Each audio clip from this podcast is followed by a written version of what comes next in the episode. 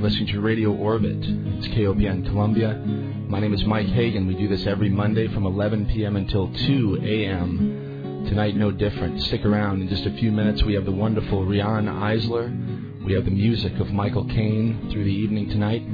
So it's going to be a wonderful program. And we'll be back in just a moment. As I said, it's Mike Hagan. You're listening to Radio Orbit. Thanks for being here.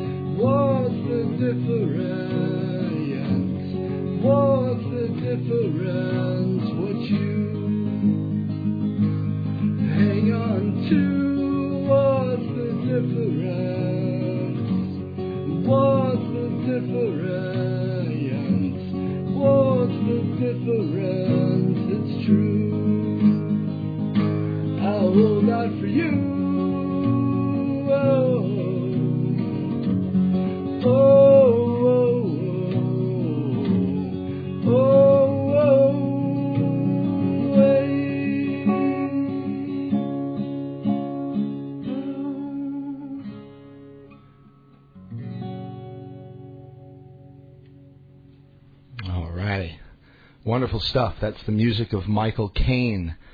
He's with me live in the studio tonight. We'll have more from Michael in uh, just a little while. Uh, but this is the other Michael. It's Mike Hagan. You're listening to Radio Orbit. It's KOPN Columbia, 89.5 FM. And you're listening to it. Um, quickly here. Thanks to Debbie. Debbie Johnson, Free Range Radio Theater, every Monday night, one hour before this program. Debbie does a wonderful program tonight, Gulliver's Travels, and uh, lots of stuff uh, of interest always on Free Range Radio Theater. So join Debbie every Monday, an hour before this program, and uh, always on Mondays, uh, all through the day and night. Great stuff on KOPN. So uh, a big thanks to everybody who joined in last week. Important and uh, fun messages and ideas from our close friend Star Newland. We'll talk to Star again soon, but wonderful stuff uh, for everyone uh, from Star last week. And thanks as well to Lizzie and Tony for stopping by and playing some songs for us. Of course, I mean Lizzie West and the White Buffalo, great independent music featured as always on Radio Orbit. So wonderful stuff coming from them.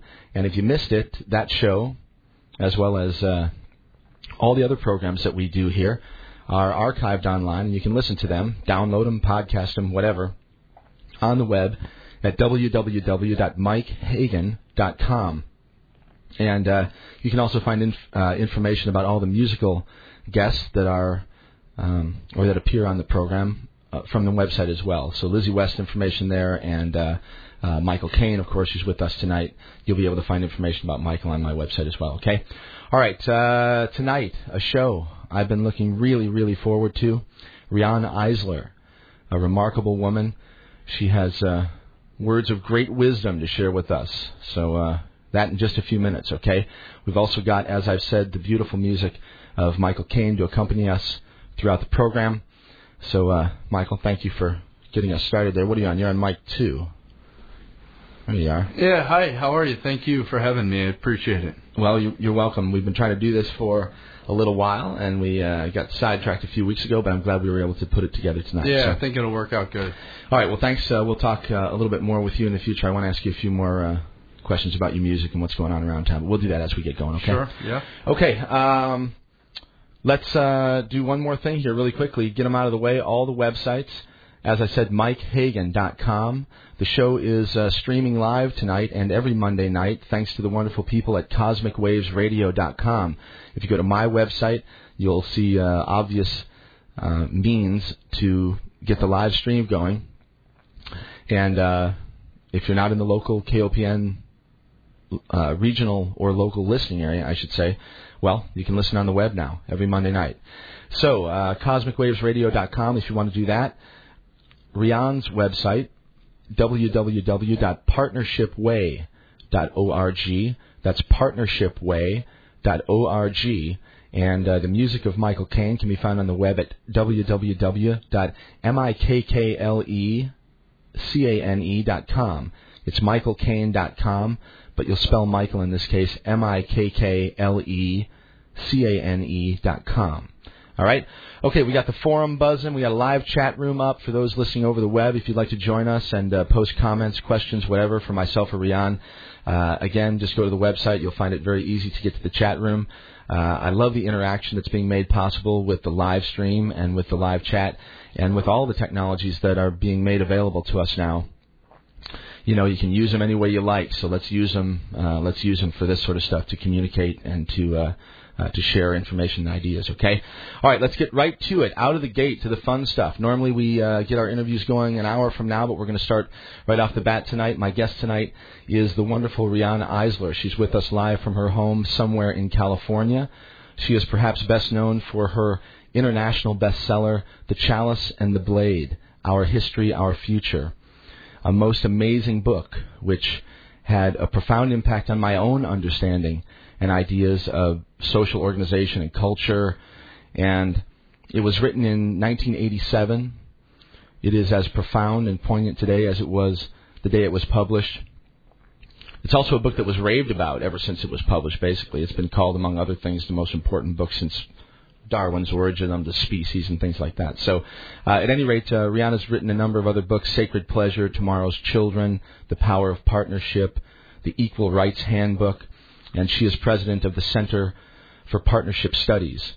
Uh, which is a nonprofit organization devoted to moving these ideas forward. So, anyway, uh, Riane is a remarkable woman. I am extremely pleased to have her with us tonight. It's an absolute privilege for all of us.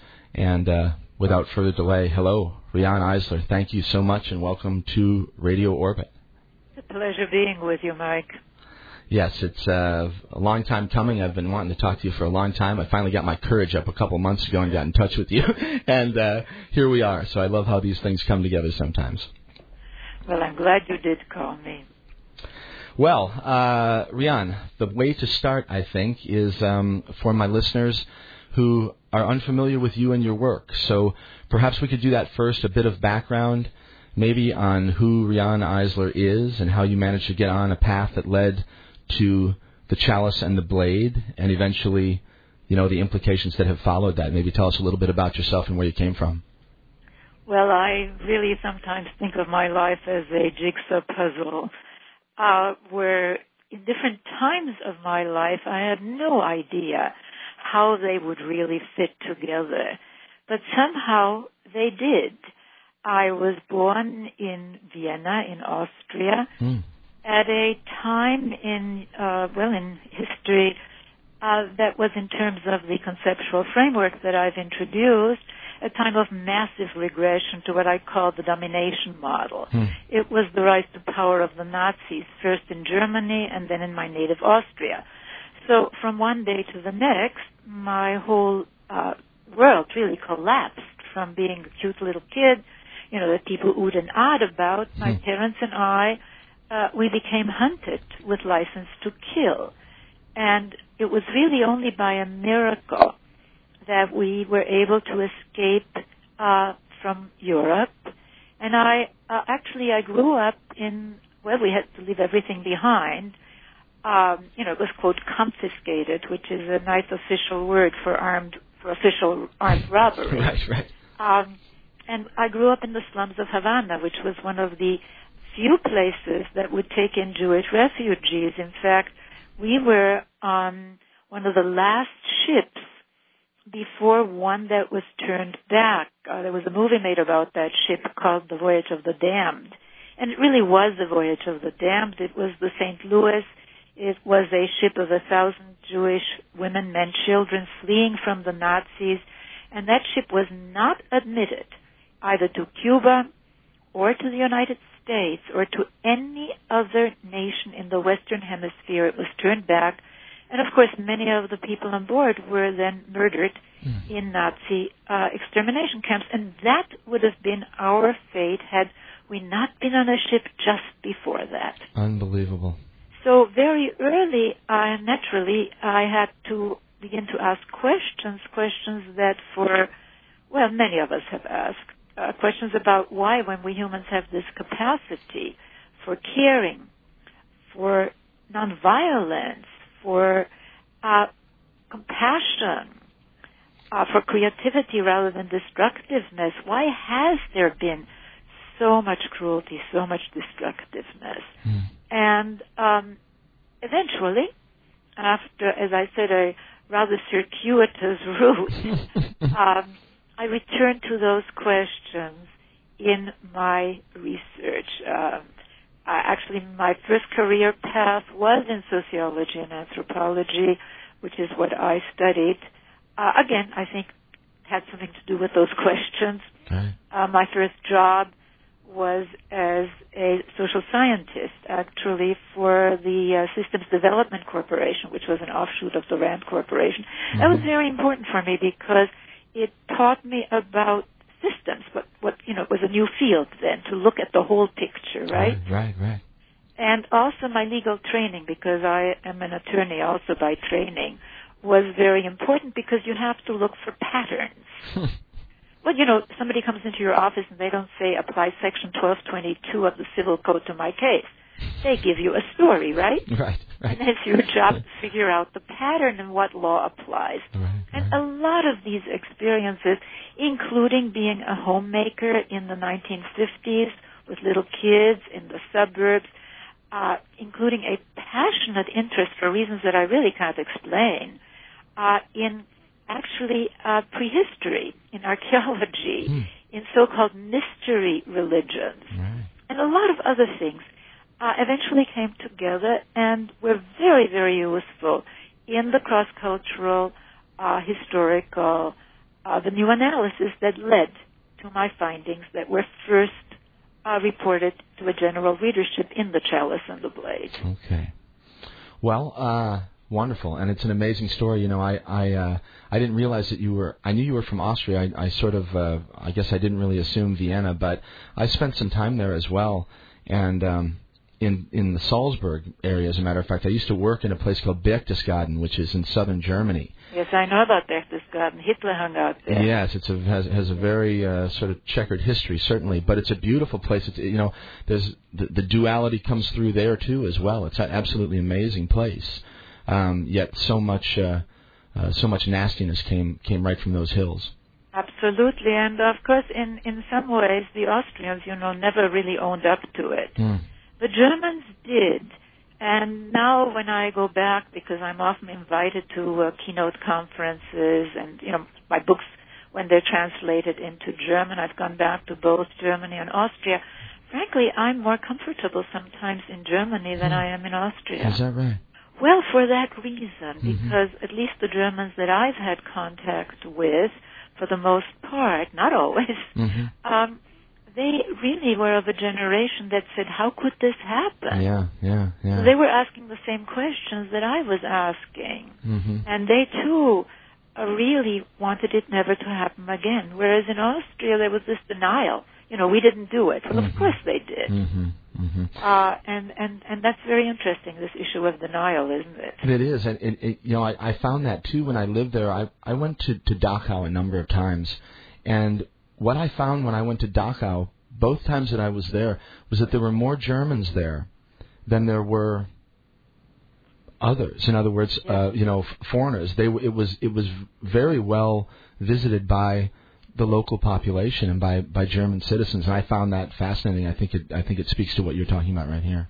Well, I too returned to Dachau. There was a time in the 1970s when I simply had to confront that. Oh my God, Riane, I can't imagine. Well, uh, I read Treblinka, I, um, you know, which is an extraordinary, my gosh, I mean, it was a wrenching account because that's, you know, it was supposed to be the quote, better concentration Right, camp. right. And it was a concentration camp in which there was actually a rebellion. Mm. Um, and I had to go back to Dachau. I mean, I had to see where I would have ended up had it not been for, well, for this miracle. Amazing. All right. Well, we have uh, we've mentioned already the, the the word dominator or domination, and I think that's a big part, uh, or at least half of the story here. And uh, so let's move a little bit toward the book. Okay, it's called the Chalice and the Blade, and I want to ask you about the name, uh, but I also I think we should do a couple of definitions first off. I know that there's a primary concept in the book that you call cultural transformation theory. So maybe you could talk a little bit about that really quickly and do some definitions about partnership and dominator and this sort of thing, and then we'll move on to uh, uh, the more meatier uh, stuff. Uh, stuff Well, in the book. actually, Mike, I could start with the title Okay. because it's a good entry point. At least I wanted it to be. Well, there you have it. Um, and now, you know, I just uh, am finishing a book on economics, applying my research to a new economics, what I call a caring economics.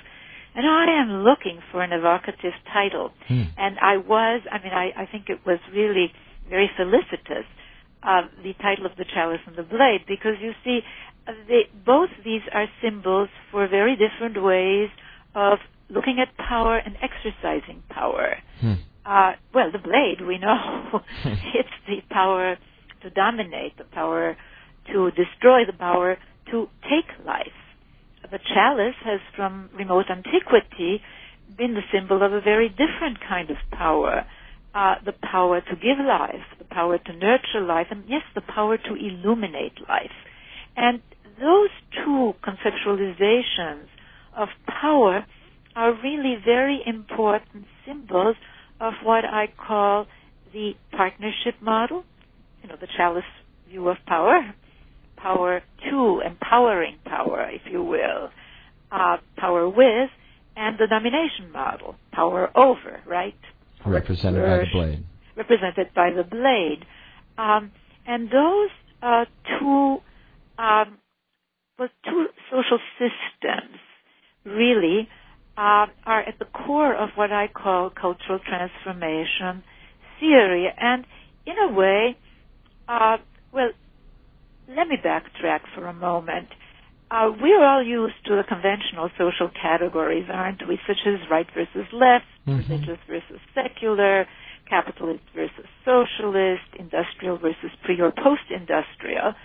And the problem, as I found, you know, when I was seeking answers for my quest, really, hmm uh, is that those categories really don't answer a very basic question, the question that we must answer, the question of what kinds of beliefs and what kinds of social institutions from the family, uh, education, religion to politics and economics support two very different human possibilities. Our capacity for caring, for creativity, uh, for consciousness, or our capacities for insensitivity, uh, our capacity for cruelty, our capacity, well, uh, for basically uh, violence. We have these capacities. Right. Uh, the issue for us is to really construct the uh, social conditions that can make it possible not uh, for us to live in a an ideal world, a completely violence-free world. I mean, that is not realistic, but to live in a far more equitable, peaceful, and sustainable way. Uh, in living with relations that, rather than being top-down rankings of domination, whether it's in families or whether it's uh, you know in the in the state or tribe, etc., or relations of mutual respect, mutual care, and mutual benefit. Uh, that's the question uh, underlying my work, and the new social categories of the partnership system and the domination system describe precisely those conditions, Okay. which are not described by the earlier social categories. Okay. So, um, so are we talking about the structure of the relationship between men and women then, Uh, sort of the two halves of of of humanity? Well, that's a very important piece, but it's not the whole piece. Okay. Right. Because you see, what happen, what happens when people use this um, methodology that I call the study of relational dynamics, which is focusing on not only human relations but focusing on the mutually supporting uh, components, the relations of the core, you know, various core components of a social system Hmm. is that we see that the categories that we're so used to really don't uh, pay attention to something basic. I mean, so basic it's ludicrous, which is the cultural construction of the primary human relations, which include, yes, the relations between women and men, between the female and male half of humanity, and between them and their daughters and sons. The Mhm. relations in which we first learn and continually practice either respect for human rights or the acceptance of human rights violations as natural or normal. In other words, uh, the conventional categories don't uh, pay much attention to those, and so they are really looking at a very incomplete picture. It's the patterns, the connections, the connecting of the dots, connecting an authoritarian uh, structure in both the family and the state, connecting a high degree of violence all the way from wife beating and child beating to pogroms to Hmm. uh, warfare, and yes, connecting uh, the social construction of relations uh, between women and men as the ranking of one half of humanity over the other half. That is the domination model. Okay. And the opposite of that, and it's always a matter of degree, is what I call the partnership system, where again you have a more democratic and egalitarian structure in both the family and the state, because the family is ignored in the conventional categories, you know, for, for the most part. You have less violence because you don't need it to maintain rigid rankings of domination, and you have a more equal partnership between the female and male halves of humanity. And you can see that in prehistoric societies. You can see the trends in our world. You can see it in the Nordic nations, for example. Today, which not coincidentally are nations uh, that have much more caring social and economic policy. Hmm. All right. Well, let's talk a little bit about the image on the cover of the book. Um, obviously, you said you wanted a provocative title, and I'm sure you chose a provocative image as well. Uh, so maybe you could talk a little bit about it because uh, it takes it takes us back to this prehistoric time. I think that you're talking about, and I think that's something that obviously needs to be talked about. Well, actually, I didn't choose it. Um, Harper and Row, uh, uh, the artists at Harper and Row chose it. Is that right? Yeah, and I think it was a very good choice, actually, because it is a provocative image, and it's a Cycladic um, goddess figurine. Um, very ancient, prehistoric figure, very interesting figure if you look at her, because um, what I like about her is she has breasts, but she's also phallic if you look at her. And that really symbolizes something very important about my work, which uh, is that the opposite of patriarchy isn't matriarchy. That's just another side of the domination coin. Wow, it just depends on who's dominating, yeah. Yeah, it's what I call a partnership system. And what the archaeological and mythical data indicates, as a matter of fact, is uh, something that to us may seem remarkable, but that in these uh, more peaceful, more generally peaceful, not ideal, again, you know, because people are very funny. You know, if it isn't perfect, you know, if, if something that orients more to the partnership side isn't perfect, it's no good, right? right. We just accept everything in the domination system, right? As that, that's just how it is. But anyway, uh, that that more balanced uh, society, more peaceful, uh, more equitable in terms of distribution of wealth. Again, there are hierarchies, but they're what I call hierarchies of actualization. Mm. Rather than hierarchies of domination, power is exercised, you know, more chalice rather than blade power, right? Right, right, right. Uh, and what you find in those cultures is a much, much higher status of women. Mm. And that's really an ignored key because we're so conditioned to think of anything connected with women or with gender for that matter as just a women's issue. And that's part of our heritage, isn't it, from more rigid dominator times. Hmm. But if we go way back, if you will, to Western indigenous cultures in prehistory, there are very, very strong indications um, that um, basically this notion that male dominance is inevitable, that it's in- inherent in our genes, uh, that that's just not so. Uh, and that's uh, part of the story, of course, that I tell in The Chalice and the Blade, in my the next book that I wrote after that called Sacred Pleasure, which Mhm. is of course a heresy, sacred pleasure. Right, right. Um, you know, it's about sex, myth, and the politics of the body, Mm-hmm. uh, etc. And it's a fascinating story. I mean, for me, um, that was, re- and for so many people who've read my work, Mm. um, well, as for you, I, you said, uh, that was really eye-opening, and it, what it explained were so many things that otherwise didn't make any sense. So many myths that otherwise are absolutely meaningless. Right, right.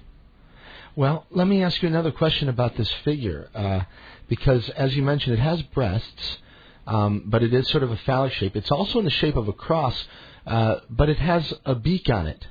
Ah, yes. Well, that's so fascinating because it's a bird goddess. Mm. And one of the characteristics of the um, he's he's Neolithic, which is you know New Stone Age, the first agrarian societies.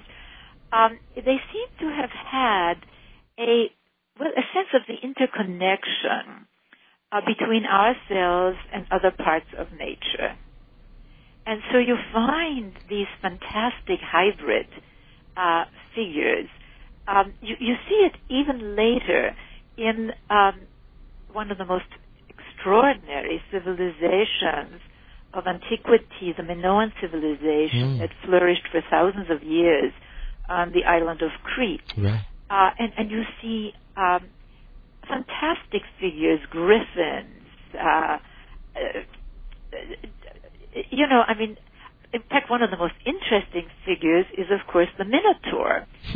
right. And if you look, I, I, I go into a, a deconstruction of that story in Sacred Pleasure because, of course, you know, the way it's presented by Greek, later Greek write, uh, writers. And I should say that obviously there was a shift from these cultures, okay, a cultural transformation, right? right. Something the happened in domination between. right. model, so that we really don't get confused here Mhm. as to how how how do we? I mean, because we're trying to reverse that shift, which is the other part of cultural transformation theory. But we can get to that in a, in a little bit. But to stay with the story of Theseus, uh, Ariadne, and the And the Minotaur, right. uh, if you look at Minoan seals, the Minotaur isn't in the least bit a menacing figure.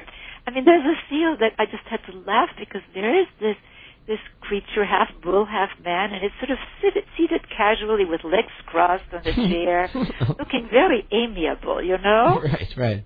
And of course, obviously, uh, that story is really a remissing. As we shifted from more of a partnership orientation to more of a domination orientation, not only did reality change, but the stories, the myths changed. If you go way back into the Old Stone Age, the Paleolithic, uh, the bull is already an important symbol. And the bull is a very important symbol and very often associated with a female uh, mother deity. Right, with the goddess uh, religions too. With yeah. the goddess religions, of course. But then you see, you get you with the Minotaur. It's the first vilification of the bull god. Of course, later the bull god becomes the horned and hoofed devil of Christian mythology. Mm-hmm, mm-hmm, So you see, but it already starts with the Greeks. mm-hmm. So here you had a story about how uh, the bull uh, is the, the the Minotaur is the issue of the union of a bull with the queen, with the with the basically the high priestess. Mm-hmm. Okay, Right. let's go back to some very very ancient myths, and all of a sudden, uh, it, it's a vile, dangerous creature. Amazing. Isn't it fascinating? Yeah, the way they the way these things get twisted, uh, and and there are many examples of it that we'll talk about. Uh, uh, I tell you, uh, Riane, this is a good place to take a little break for us. Okay. Okay. So let's do that. We will have uh, uh, my good friend Michael Cane, who's in the studio with me here, and he's going to play some music for us tonight. So, Michael, I will let you say hello to uh, Riane, by the way. Good evening. How are you? I'm fine, Michael. How are you? Good. It's a pleasure uh, listening to you. Well, thank you. Quite compelling. Well, it's a pleasure listening to you too. I heard some of your music. Well, you should have heard the whole song if my technology would have cooperated. But uh, at any rate, you'll hear a whole one here, Riane. So we'll do that. We'll hear a song here from Michael, and uh, we will come back with Riane Eisler. And uh, Riane, thanks again for being here. We'll be back in just a moment, okay? Okay. All right, uh, websites one more time www.mikehagan.com. You can get there. You can join us on the web. Uh, there's a live chat happening right now, and I should peek in there and see what's going on. Uh, well, as we roll along the program, we'll consult with those people in the chat room, but there are some people there, so hello to everybody there. And um, uh, one more time for Riane Eisler, her website, www.partnershipway.org, and you can get there directly from my site as well, okay? All right, here we go. Michael Cane, lovely music, and we'll be back with the lovely Riane Eisler in just a few moments.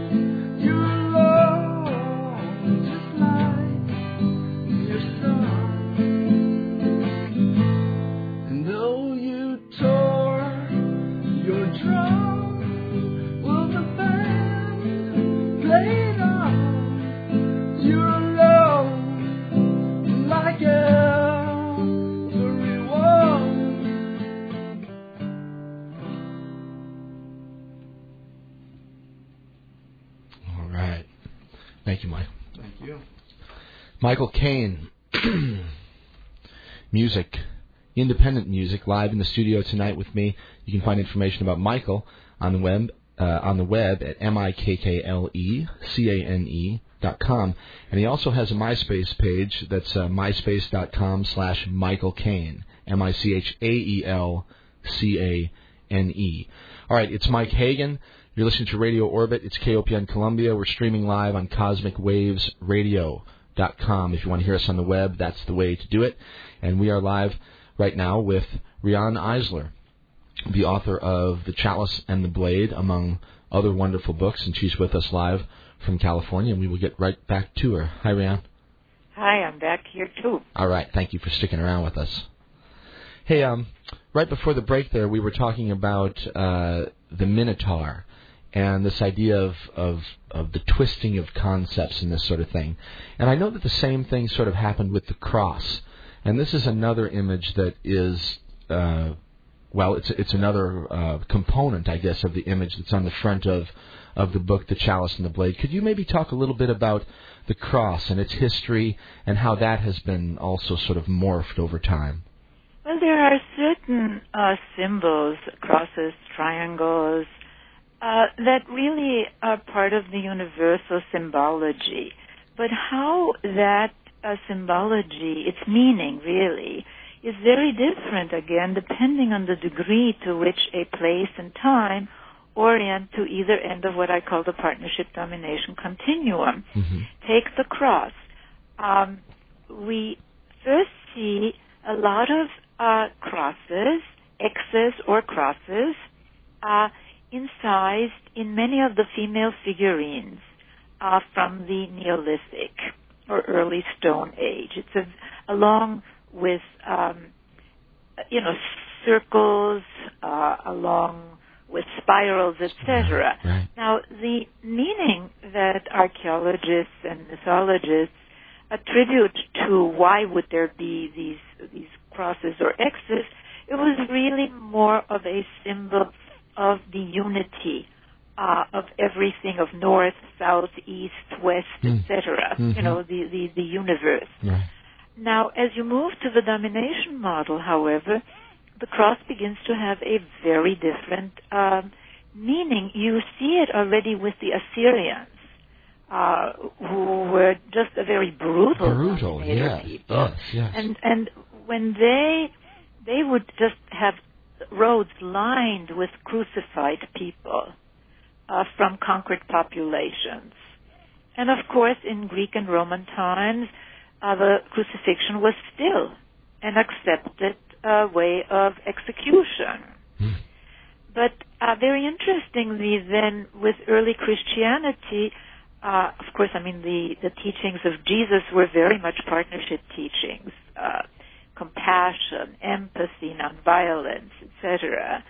Uh, and the early Christian communities actually there was you know we know there was a great deal of equality between women and men. Women could baptize, they could be bishops. Uh, we even see that in the official scriptures, and we know you know the the, the um, New Testament. Hmm.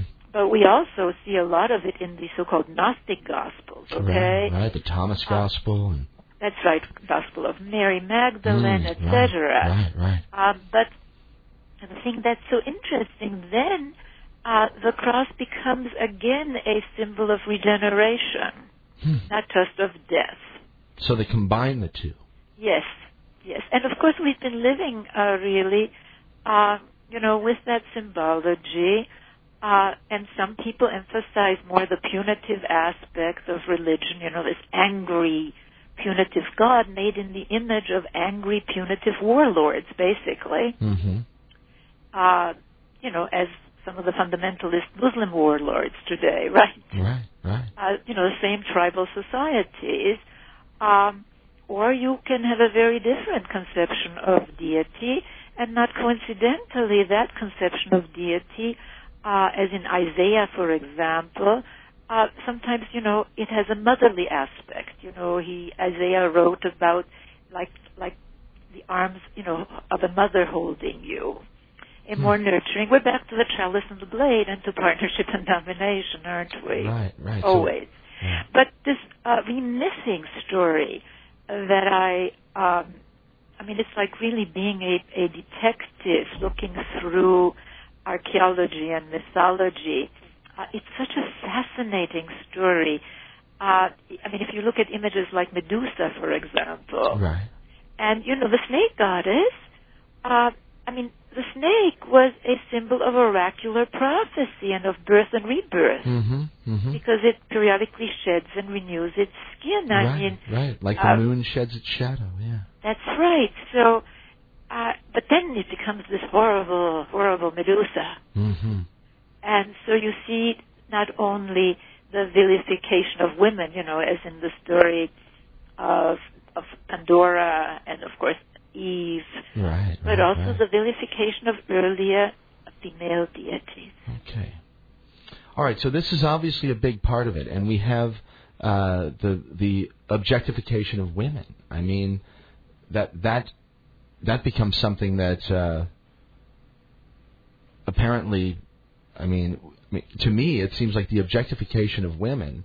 If you can do, if you, in other words, if you can do these things uh, in a domination type manner to the person who who is most close to you, or the person you're supposed to be sharing the most with, then from there you can do it to anyone. Is that Well, of course, and that's something that always amazes me about so many of the uh, progressive writings that they miss that core Let's talk about that a little bit because I think that is such an important part of it. Uh, at least to me, that's one of the things that came through so so deeply for me in, from from your books.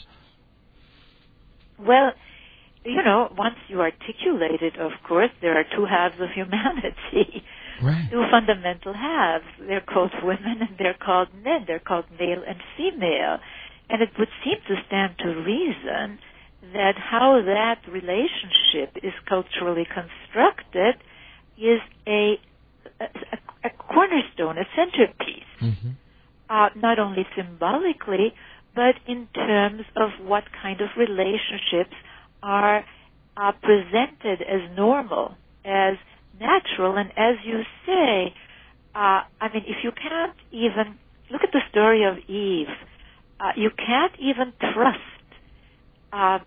The, every man has to have a relationship with a woman. He's born of woman, hmm and in the days before formula, he was suckled by woman. Right. And yet, this is the person uh, that was so dangerous, right? You Right. couldn't trust her. Right. But if you can't trust her, you can't trust anybody. Right. Right. Right. And it also presents this notion that there are only two alternatives. You either dominate or you're dominated. So, uh, you know, the, the script now is, you know, the dominator script is that only men get to dominate and women must be dominated. But of course, women then manipulate and because that's what powerless, disempowered people do. And what you get is a mess. You get the war of the sexes. Hmm. So war, war of the sexes, they're really, in, I mean, inherent in the domination model. There, there's no way of changing that without changing the model, and you have to start with that basic relationship. As I said, with the two really fundamental relations between parents and children, and women and men, the relations without which none of us would be here. They're so foundational. What about what about the relationship to yourself? Well, that's really connected, isn't it? You know, I wrote a book called The Power of Partnership, which you probably know. Mm-hmm. I sort of tried to, um, you know, after I wrote The Chalice and the Blade and A Sacred Pleasure, I started to really turn to how, what are some of the practical ways, uh, some of the interventions really, for accelerating the movement towards partnership because you and I wouldn't be having this conversation if there hadn't been some movement, right? That's true. well, I mean, you know, the European Middle Ages, I mean, they really looked like the Taliban, didn't they? yes. you know, the Inquisition, the Crusades, uh, right. you know, women were just totally controlled by men, terrible child abuse, uh, uh, you know, Yeah. wars constantly. But anyway, and it, you know, I mean, so we have moved. But uh, the the point uh, uh, of the matter is that if we're going to change um, anything, we really can't just pay attention to the top of the domination pyramid, you know, the relations in the so-called public sphere that from which women and children were traditionally barred, we have to pay attention to those foundational relations. Right. And that's what a lot of my work is about. So in the power of partnership, I basically wrote a book um, of the genre of uh, well, of self-help. Of course, I always have to laugh because you know if, if self-help books really were so good, we wouldn't need so many of them, would we? That's right. but this this is a very different self-help book, I must say. Uh, even though it won an award as the best self-help book of 2003, but it doesn't just it starts with how we relate to ourselves, then it goes on to our intimate relations, it goes on to our work and family relations, it goes on, however, then to where self-help books usually don't go, which is our national relations, our international relations, our relations with Mother Earth, and our spiritual relations, and showing how very different those are depending on the degree of orientation, as I said, to either end of the partnership and domination continuum, and how really all this talk about healing ourselves, well, trying to heal yourself within a domination system, it's like trying to go up on a down elevator. Hmm. So we, the more we heal ourselves, if you want to use that vocabulary, the more we have to use the energy that we then free to change society, to heal society, if we want to really, uh, well, to really realize our full human potential. All right. Let's see. Um, what do I want to ask you after that? Okay, with with regard to, to, to the personal stuff, how do things like pain and fear fit into this model? Well, obviously, there's pain and fear in the world. We uh, get sick, we die, the, our loved ones uh, die. Um, there are earthquakes, right. there are floods. Uh, there's always going to be some fear and some pain. The problem, however, is that the domination system artificially creates fear and pain. On top of, you know, what's inevitable, there's a lot of it. I, I mean, and there's so many ways in which it does that on both the personal level. I mean, I've just I've been writing about economics, for example, Mm-hmm. and well, domination systems artificially create scarcity. Hmm.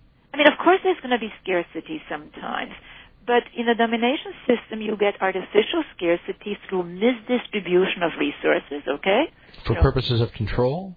well, yeah, because people it goes to those on top. Hmm. You know, you've heard of trickle down economics. Right.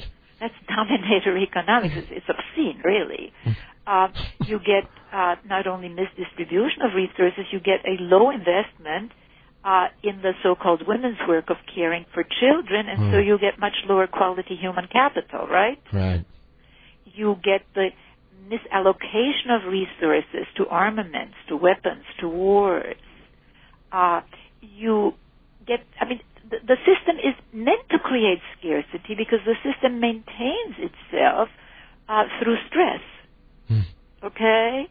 And then on top of it, you have all the stories in that system, you know, about uh, these vengeful, punitive deities, and I mean, it's it's it's that's you know in sacred pleasure.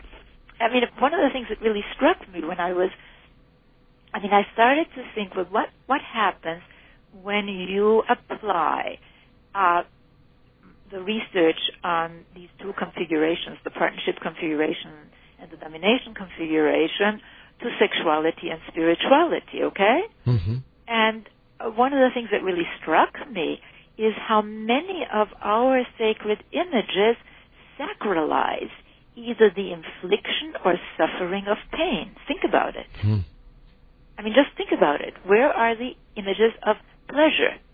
Right. We sure don't have many of them that are in, that not not in the open, at least. Well, and yet if you look at some of the ancient images, for example, the images of the sacred marriage, mm-hmm. tremendous sacralization of pleasure, and yes, a really of a linking of sexuality and spirituality. Hmm. And you still have vestiges of that, even in the uh, Judeo-Christian uh, Bible in, for example, the Song of Songs? Right, right. I mean, it's really an erotic song, and what the heck is that doing there? Okay, so I mean, there's so many clues. It's it's really fascinating. But my work has really more and more now started to focus on where are we and where do we go from here. I wrote a book called Tomorrow's Children Mm-hmm, mm-hmm. on uh, partnership education, which, by the way, I'm really delighted to say uh, was recently translated into Urdu for use in Pakistan and has been adopted uh, by a, a a government college in Lahore. Wow. Uh, uh, you know, as part of their one of their texts for education, and is, is, is currently being translated into Chinese. Congratulations. That's wonderful news, right? Yeah, well, many of my books, The Chalice and the Blade. Well, that's been translated into many, many languages. oh yeah, that's in about 22 languages. Right, right. So it's it's really exciting. It is, and and uh, you know, it, it speaks to something. In other words, this message has been out there now, circulating, and it's been a meme that's been introduced into society now for some 19 years. And uh, you know, there have been other wonderful people along the way that have. You know, you're standing on great shoulders, as so many people are, but there's lots of great work being done. What do you make of uh, as, as you say, where we are right now. In other words, all of this stuff has been sort of percolating for a while. I'd love to know what your sort of current uh, prognosis is. Well, I uh, my prognosis and my analysis. Uh, I mean, prognosis. I don't have a crystal ball, but my analysis is that we are in the midst of a massive regression to the domination model worldwide. Um, you know, if you look at modern history from the perspective of the underlying tension between the domination system and the partnership system, if you will, as two attractors, you know, to use the language of nonlinear dynamics, Right. uh, what you really see is that much of modern history has been one challenge after another to traditions of domination through organized, organized social movements. You know, the Enlightenment, the so-called rights of man movement, you know, challenging the so-called divinely ordained right of kings to Mhm. rule over their subjects, the uh, so-called women's rights, uh, you know, feminist movement challenging again another uh, dominator tradition, the so-called divinely ordained right of men to rule over the women and children in the quote castles of their homes. Right, and you right. go on to the abolitionist movement challenging again the so-called divinely ordained right of one race to rule over, even enslave another race. And, you know, the social justice movements, uh, the, uh, well, the environmental movement, you know, jumping to our time, I mean, it challenges another tradition of domination, uh, the once hallowed conquest of nature, right? Right. Right.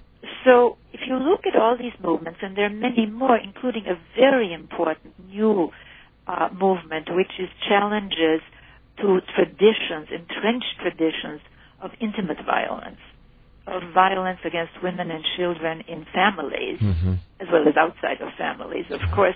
I mean, what you see is that if you look, if you look at, at that, you see that instead of just disconnected random events, what you have is a very powerful thrust towards the partnership side, countered by enormous and fierce and sometimes violent resistance and periodic regressions. Mm-hmm. So what you have is not a linear upward movement, but more of a spiral movement with dips, okay? Right. Right. Now, Hitler was such a dip. yes, certainly. I mean, big time.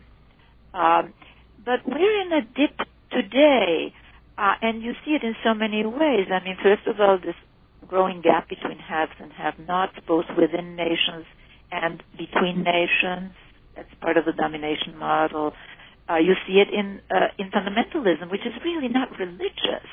It's dominator fundamentalism. It's about going back, you know, to top-down theocratic control in both the family, you know, male control in the family, right? You know, male headship, the punitive father, you know, both in heaven and earth, right? Right. Uh, I mean, it's it's it's it's the same old stuff, and of course, uh, in periods of regression like this, um, it's very easy for people to just get reactive rather than proactive, Mm. and that's very dangerous. I mean, just trying to put your finger into the dike doesn't do it. We don't have enough fingers. Right. Right. Right. Right. So I think, um, I mean, my work is about being proactive. Mm. what does a really progressive, caring family values agenda look like? What does a caring economic, partnership economic agenda look like? Uh, because look, if we're going to not just deconstruct, but reconstruct, Mm-hmm. um, we need some guidelines. I don't have the answer. You know, I mean, I it's none of this stuff of having the answer in handy tablet form. You know, like the Right. Ten Commandments or anything like that. Yeah. But it is very important that we really think through. Uh, if we want to design something, what are some of the design elements? Mm. And All the partnership model provides those.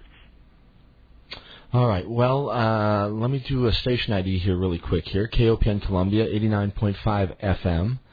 Uh, this is Mike Hagan. You're listening to Radio Orbit, and my guest is Riane Eisler. You can find information about Riane at www.partnershipway.org. And we also are accompanied in the studio tonight by Michael Cane, who's playing some lovely music for us. So, okay, Riane, um, let me ask you one more quick question, then we'll take a break here in a few minutes, okay?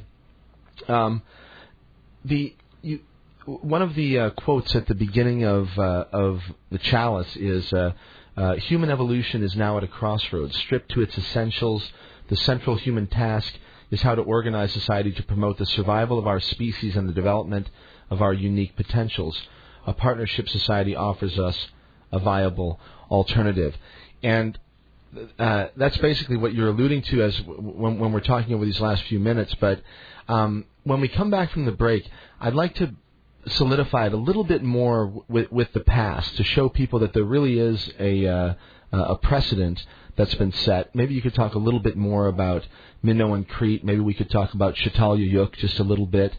And I'd also, if you don't mind, I was reading. Um, I'm a huge fan of Joseph Campbell and I was reading a piece of his uh, just a couple of days ago, and I came across some stuff about the troubadours. Mm-hmm. And Yeah, I write about the troubadours too. I know you do, and so um, I thought that was maybe a sign that I might ask you a little bit uh, about the troubadours and uh, and and what an important uh, what an important important sort of movement that was uh, back eight nine hundred years ago or whatever. So okay. okay, so um, let's do that. We'll come back and uh, we'll talk more with Riane, and in the meantime, we'll have a song here from Michael. Let's see, what do you got there for us, Mike? Uh, I'll play a song that um, I don't know, talking of getting in you know, families and things like that. This is a song that uh, that I wrote um, for my family, for my mother and father. So. All right, everybody, this is Michael Cane, and you listen to Radio Orbit. We've got Riane Eisler on the line with us. We'll be back with her in just a few minutes. Uh, check us all out on the web at mikehagan.com. And in the meantime, here's some great music from Michael Cane.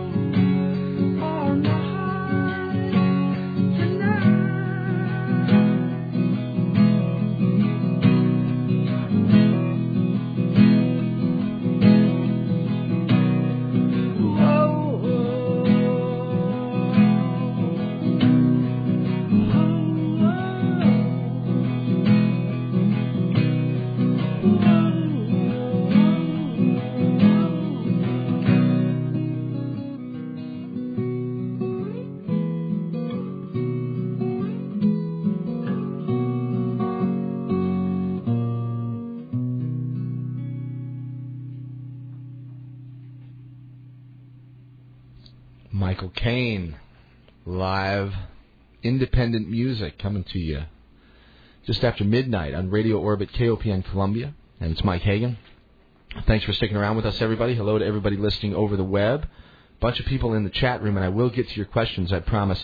Riane, there's so many uh, questions that are popping up from people that are listening live over the web right now, and um, I'm trying to determine when the right time to ask you all this stuff is. But well, maybe uh, we should do it sooner because I don't know how long I'm going to last with you here. Okay, well I'll tell you one. There's one here that's pretty uh, relevant to the conversation that we were having before the break here, and it's a pretty heavy question, but I'm uh, but I have to ask it to you, and because of your background, I think that you're the, a good person to ask. Anyway, uh, a gentleman on the board says, "Does Riane see any parallels, analogies with the current state of USA affairs, socially, politically, etc., and the National Socialist Nazi regime uh, regime that she fled from years ago?" Well, I see, as I said, that this is a period of regression to the domination model. And unfortunately, I see it worldwide, including here in the United States.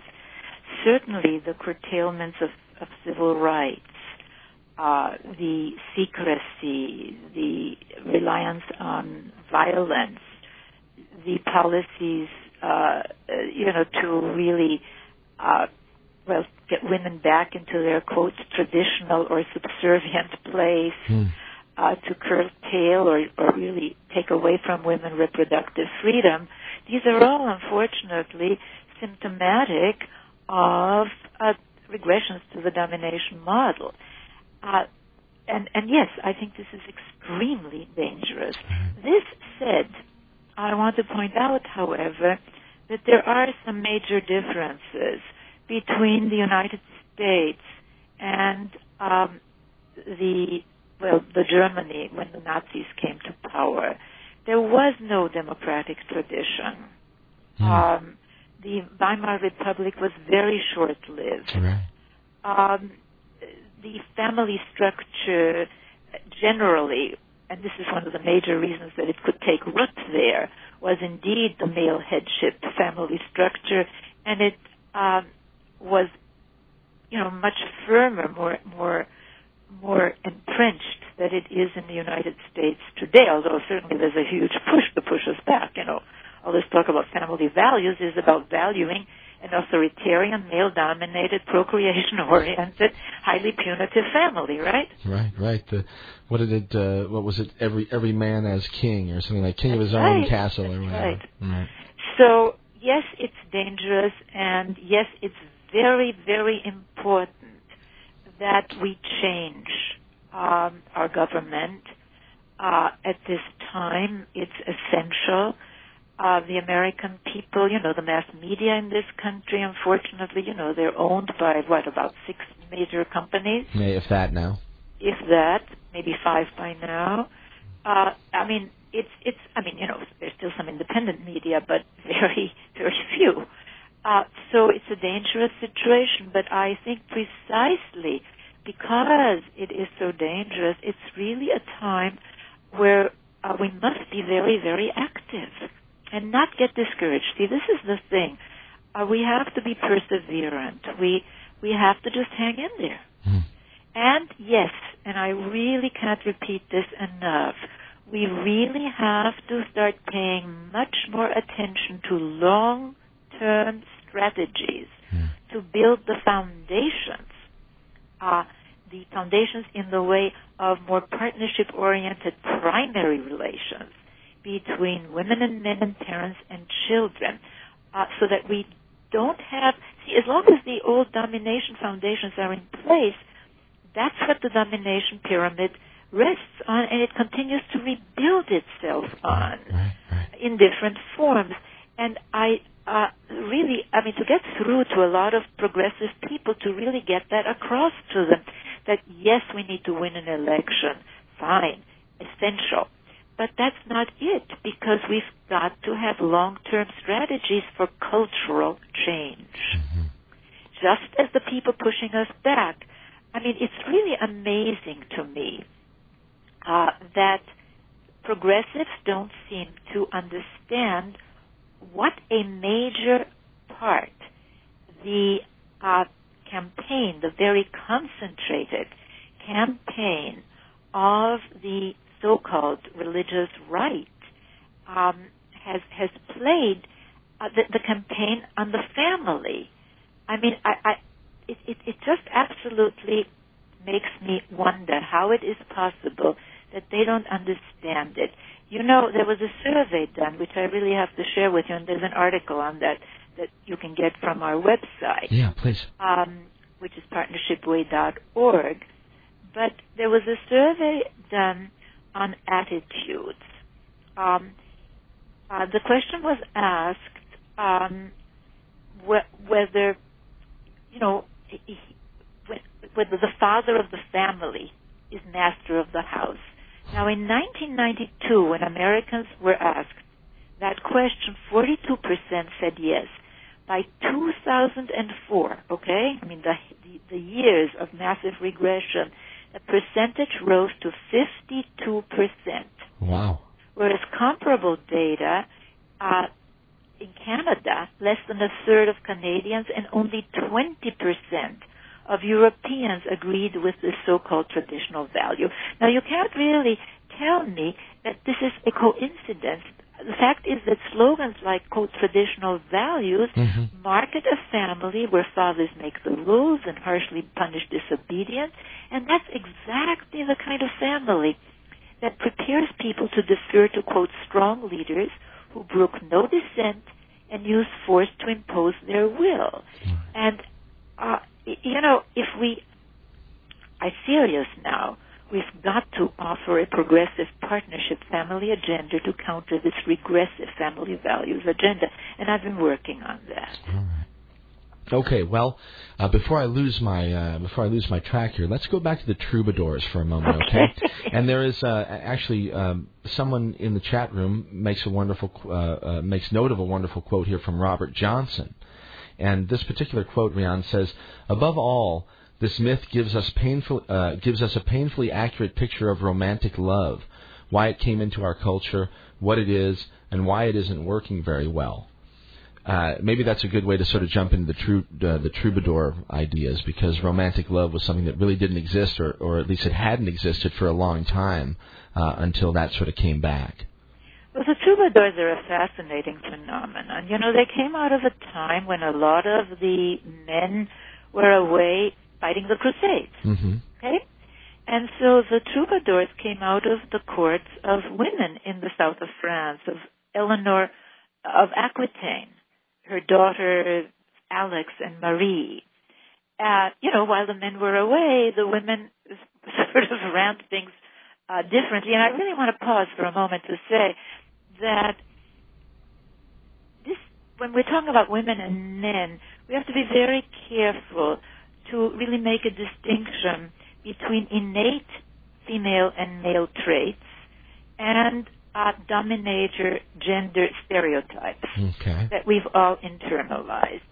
Uh, for example, I happen to be married to a very caring man. He's a male, but he's very caring. hmm But the dominator uh, stereotype of a real man, right? Well, it's somebody who isn't soft or feminine. Right. Okay? Right. At the same time, we know that some women are very cruel. Uh, so it isn't a question of anything innate. I mean, women may be more predisposed than men because of our maternal uh, function uh, to learn caring behaviors. But most of our behaviors are learned. So And- so so and men can learn these behaviors. So I think that's really important, and we see that with the fathers. So many fathers today that are doing fathering the way that mothering, you know. uh-huh, uh-huh. Uh, But, but I think that's a very, very important point before we go off into this war of the sexes deal. Okay, well, l- and let, let me just clarify.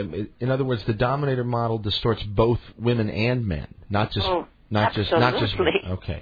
All I right. mean, uh, women, look, there's some wonderful so-called masculine characteristics, assertiveness, logic, right? mm-hmm. But of course, women can be logical and assertive, and uh, men can be caring and nurturing. Right. Right. I mean, we can learn these different behaviors.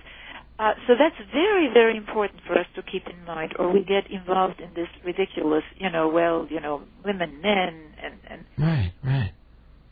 And it's so strange that you don't see it anywhere else in nature, you know? Well, you do see it in nature. Um, I mean, you see different ways of constructing masculinity and femininity in different species. And some species are very male dominated, others I are not. that's I mean, I it's it's it's very interesting. Our two closest, um, same um, difference in uh, DNA, are the bonobo chimpanzees and the common chimpanzees. Mm-hmm. And the bonobo chimpanzees are much more egalitarian than the uh, so-called common chimpanzees. Really? Is that right? Oh yeah, if you read my book Sacred Pleasure, chapter two, I have a lot on the bonobos Huh. in there because I became so fascinated with them. Uh, for example, you know, social biologists keep telling us, you know, that oh well, you know, male dominance, even rape, that's because men must, you know, they're so intent on passing on their genes. Uh, Well, you know, the bonobo chimpanzees, they couldn't care less about paternity, Hmm. and a lot of scholars have remarked on that. they don't eat mushrooms, do they? No, they don't eat mushrooms.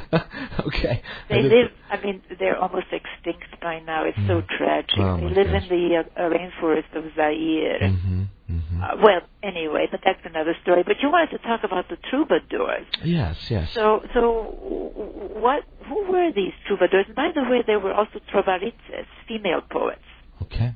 That we don't hear about. Of course, you never hear their story, right? Oh well, I write about those in Sacred Pleasure Mhm, too. mhm. But the point of it about the troubadours is so interesting because they introduce a concept, uh, gentleman, which is so completely alien Yes. to the dominator construction of masculinity.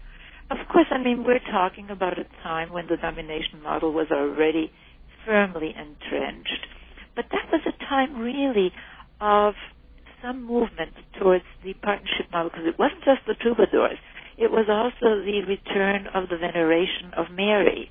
Hmm.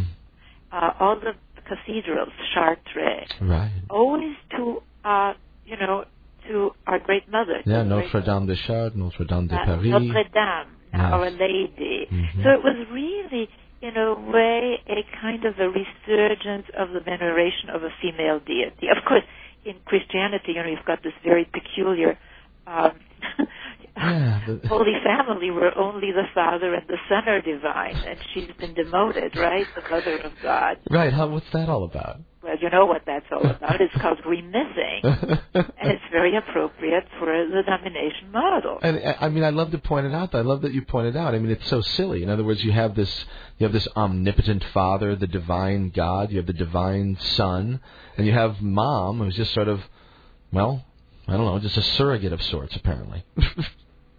You know, it's just sort of weird. The whole thing is weird. yeah, I it's mean, strange. and and a lot of these stories.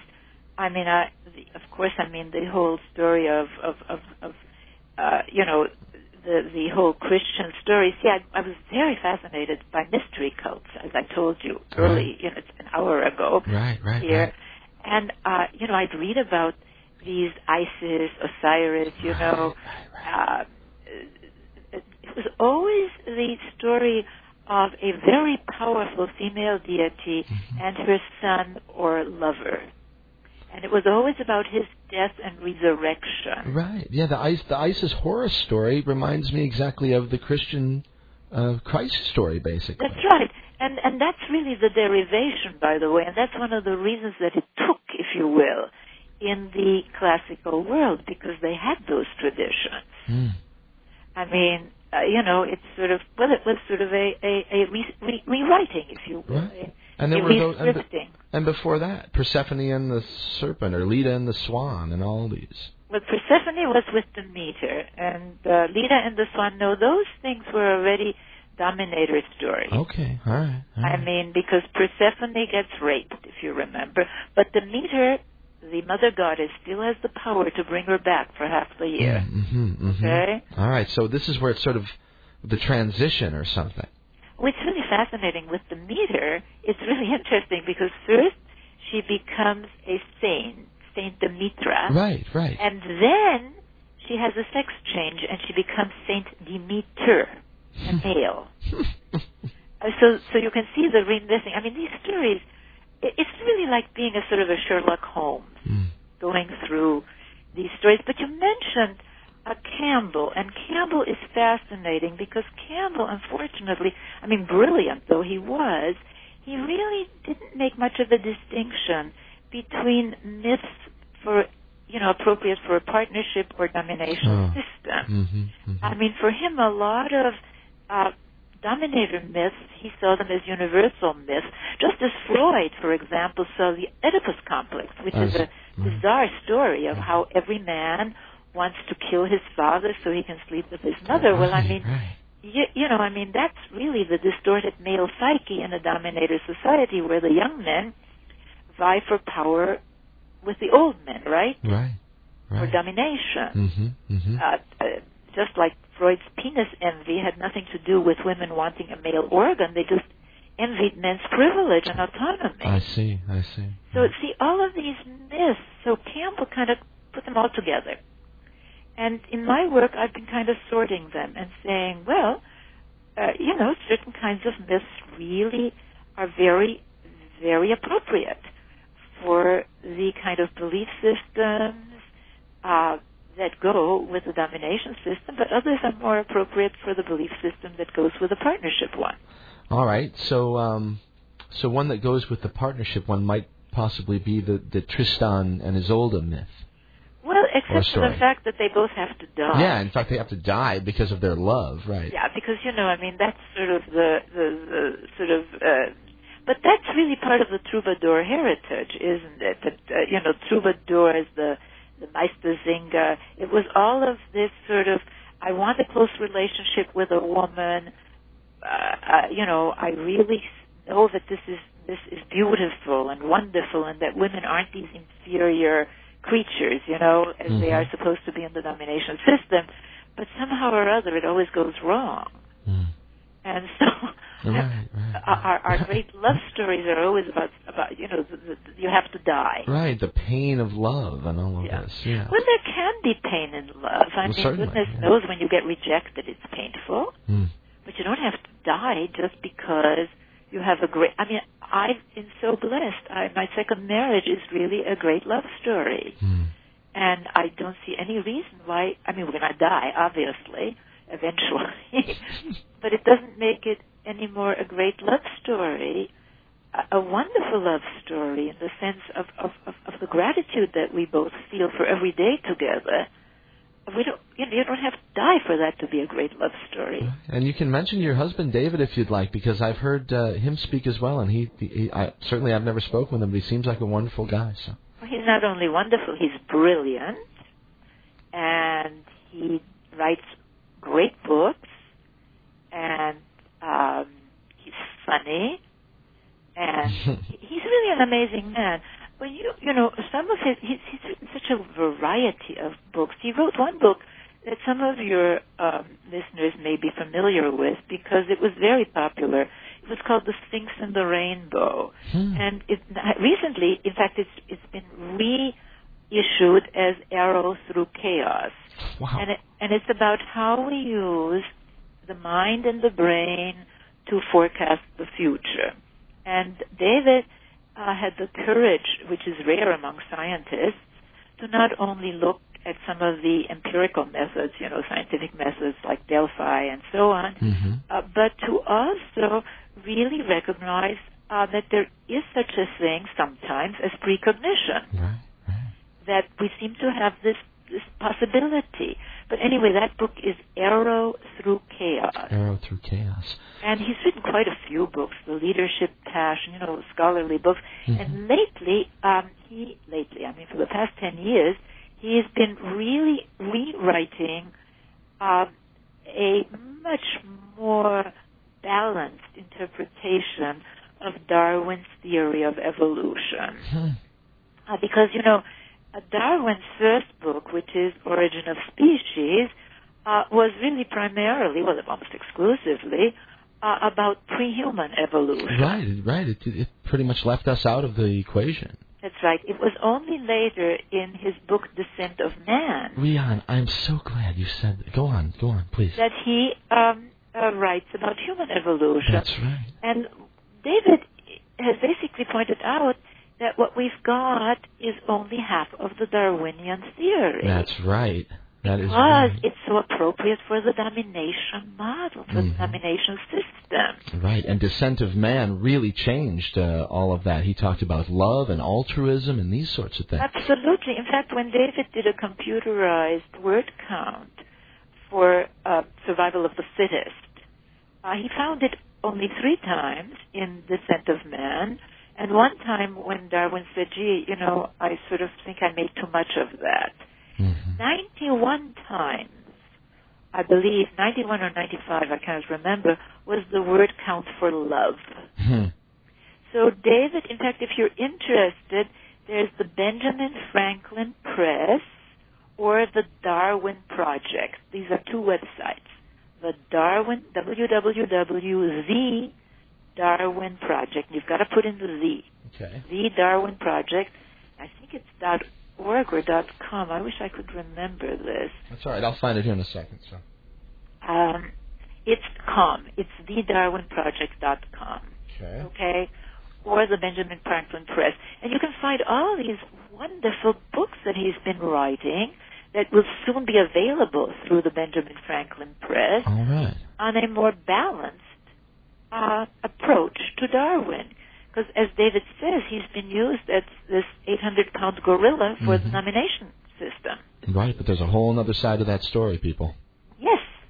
Well, that's great. I'm so glad you brought that up. Very few people were, you know, are familiar with that second uh, and, and and and most significant work of Charles Darwin called The Descent of Man. Yeah, and um, you know, Riane, you and I spoke briefly off the air about a friend of mine who I know that you're familiar with, who I've spoken to a number of times on the air. His name is Joseph Chilton Pearce. Oh, he's a wonderful man. I've never met him. Well, he's fantastic and just one of my f- absolute favorite people. And he uh, has written. He hasn't released it yet, but he has a new book uh, that, that that's going to be uh, coming out relatively soon, and it's called. Um, I think it, the working title is something like "The Death of Religion and the Birth of Spirit." Uh, but he uh, he quotes extensively from uh, from Darwin's second work, uh, second work, this uh, Descent of Man, and and so he picked up on that too. And it's amazing how some uh, uh, how people are are pulling on the same thread, so to speak, you know. And I love and I love it. He's been actually in touch with David. Huh, great. So I think that uh, that's not coincidental. But um, That it's is very important, I love see, it. because we live by stories. Mhm. Mhm. And whether it's original sin uh, or whether it's selfish genes, it comes to the same. There's something innately wrong with us, so we have to be controlled, right? Right. The selfish uh, selfish gene idea is, is just a dominator idea, just pushed right down to the genetic level. I mean, you know, there is such a thing as self-interest, and it's a very important human motivation. But this whole ruthless, selfish gene that we're robots of these ruthless genes, Hmm. I mean, you know, that's another, you know, instead of the gods or instead of uh, uh, our, you know, terrible fall from grace, now we've got selfish genes, and it's a variation on the theme. I, I, I, I sometimes wonder why some of these evolutionists and creationists fight because it's the same Right. story. I think that's why they both they they both want to run the show, but they're both peddling the same stuff, basically. Absolutely, it's the same stuff. It's fascinating. Amazing. it? It really is. You know, um, uh, let me ask you a question here. It is uh, it's 12:30 my time. That means it's 10:30 your time. Would you be willing to stick around for another 30 minutes? You think? I'm beginning to fade a little. It's getting late, but I'll stay with you a little bit more so we can talk a little bit more about, uh, you know, where we need to go. Yeah, let's do that. And and uh, Let's do that, and then maybe you can play some music after I'm off. that sounds great. We'll have Michael uh, uh, stick with us here, and we'll have him play another song for us in a little while when we say goodbye to uh, to Riane. So, okay, well let's uh, let's do that. Let me ask you one quick question and throw it in here. Uh, language is so important with all of this stuff, and uh, that's a part of the game too. In other words, man instead of human, mankind instead of humankind, history instead of uh, a term you've suggested in the past, our story, perhaps. Uh, but anyway, maybe you could talk really quickly about language and what you think Well, about. uh, just as we live by stories, we live by language. Mm. I mean, the fact, for example, that our language only gave us the alternatives of matriarchy or patriarchy, Mm. you know, for, for structuring the relations between the two halves of humanity is very indicative of where we are. But the gender uh, exclusive language, you know, the language in which women are basically invisible, uh, women don't count. I mean, that's the message, isn't it? Right, right. And it's a very, very poor message because I'll tell you, uh, and and you know, it's funny because people say, well, it's just language. So you know, you can say to them, well, fine, if you think it's just language, why don't we talk about uh, her or him or she? And they really get bent out of shape, don't they? they do, yes. I mean, the thing, you know, they say, well, man includes woman. Well, actually, woman includes man. There you go. but see, this is our heritage, and it's even worse in some of the uh, Latin, you know, the Romantic languages, where even the verbs. Uh, I, I mean, the, the whole thing. It's just uh, built into the language. It's a horrific problem, and I, I I think all we can do is to change it. We need a new vocabulary. We really do. We need gender neutral terms, gender inclusive terms. Very interestingly, Finnish and Hungarian uh, don't have he or she. Hmm. They just have a gender neutral pronoun. It would be interesting if we could uh, if we could figure that out. But there's so many things, and we don't even think about them. Now, the good news, of course, is that consciousness. You know that we are today talking about these things and Right. trying to change them. Right. Hey, um, lots of people uh, on the web here were familiar with a seminar that you did a number of years back called "Woman and Man at the End of History."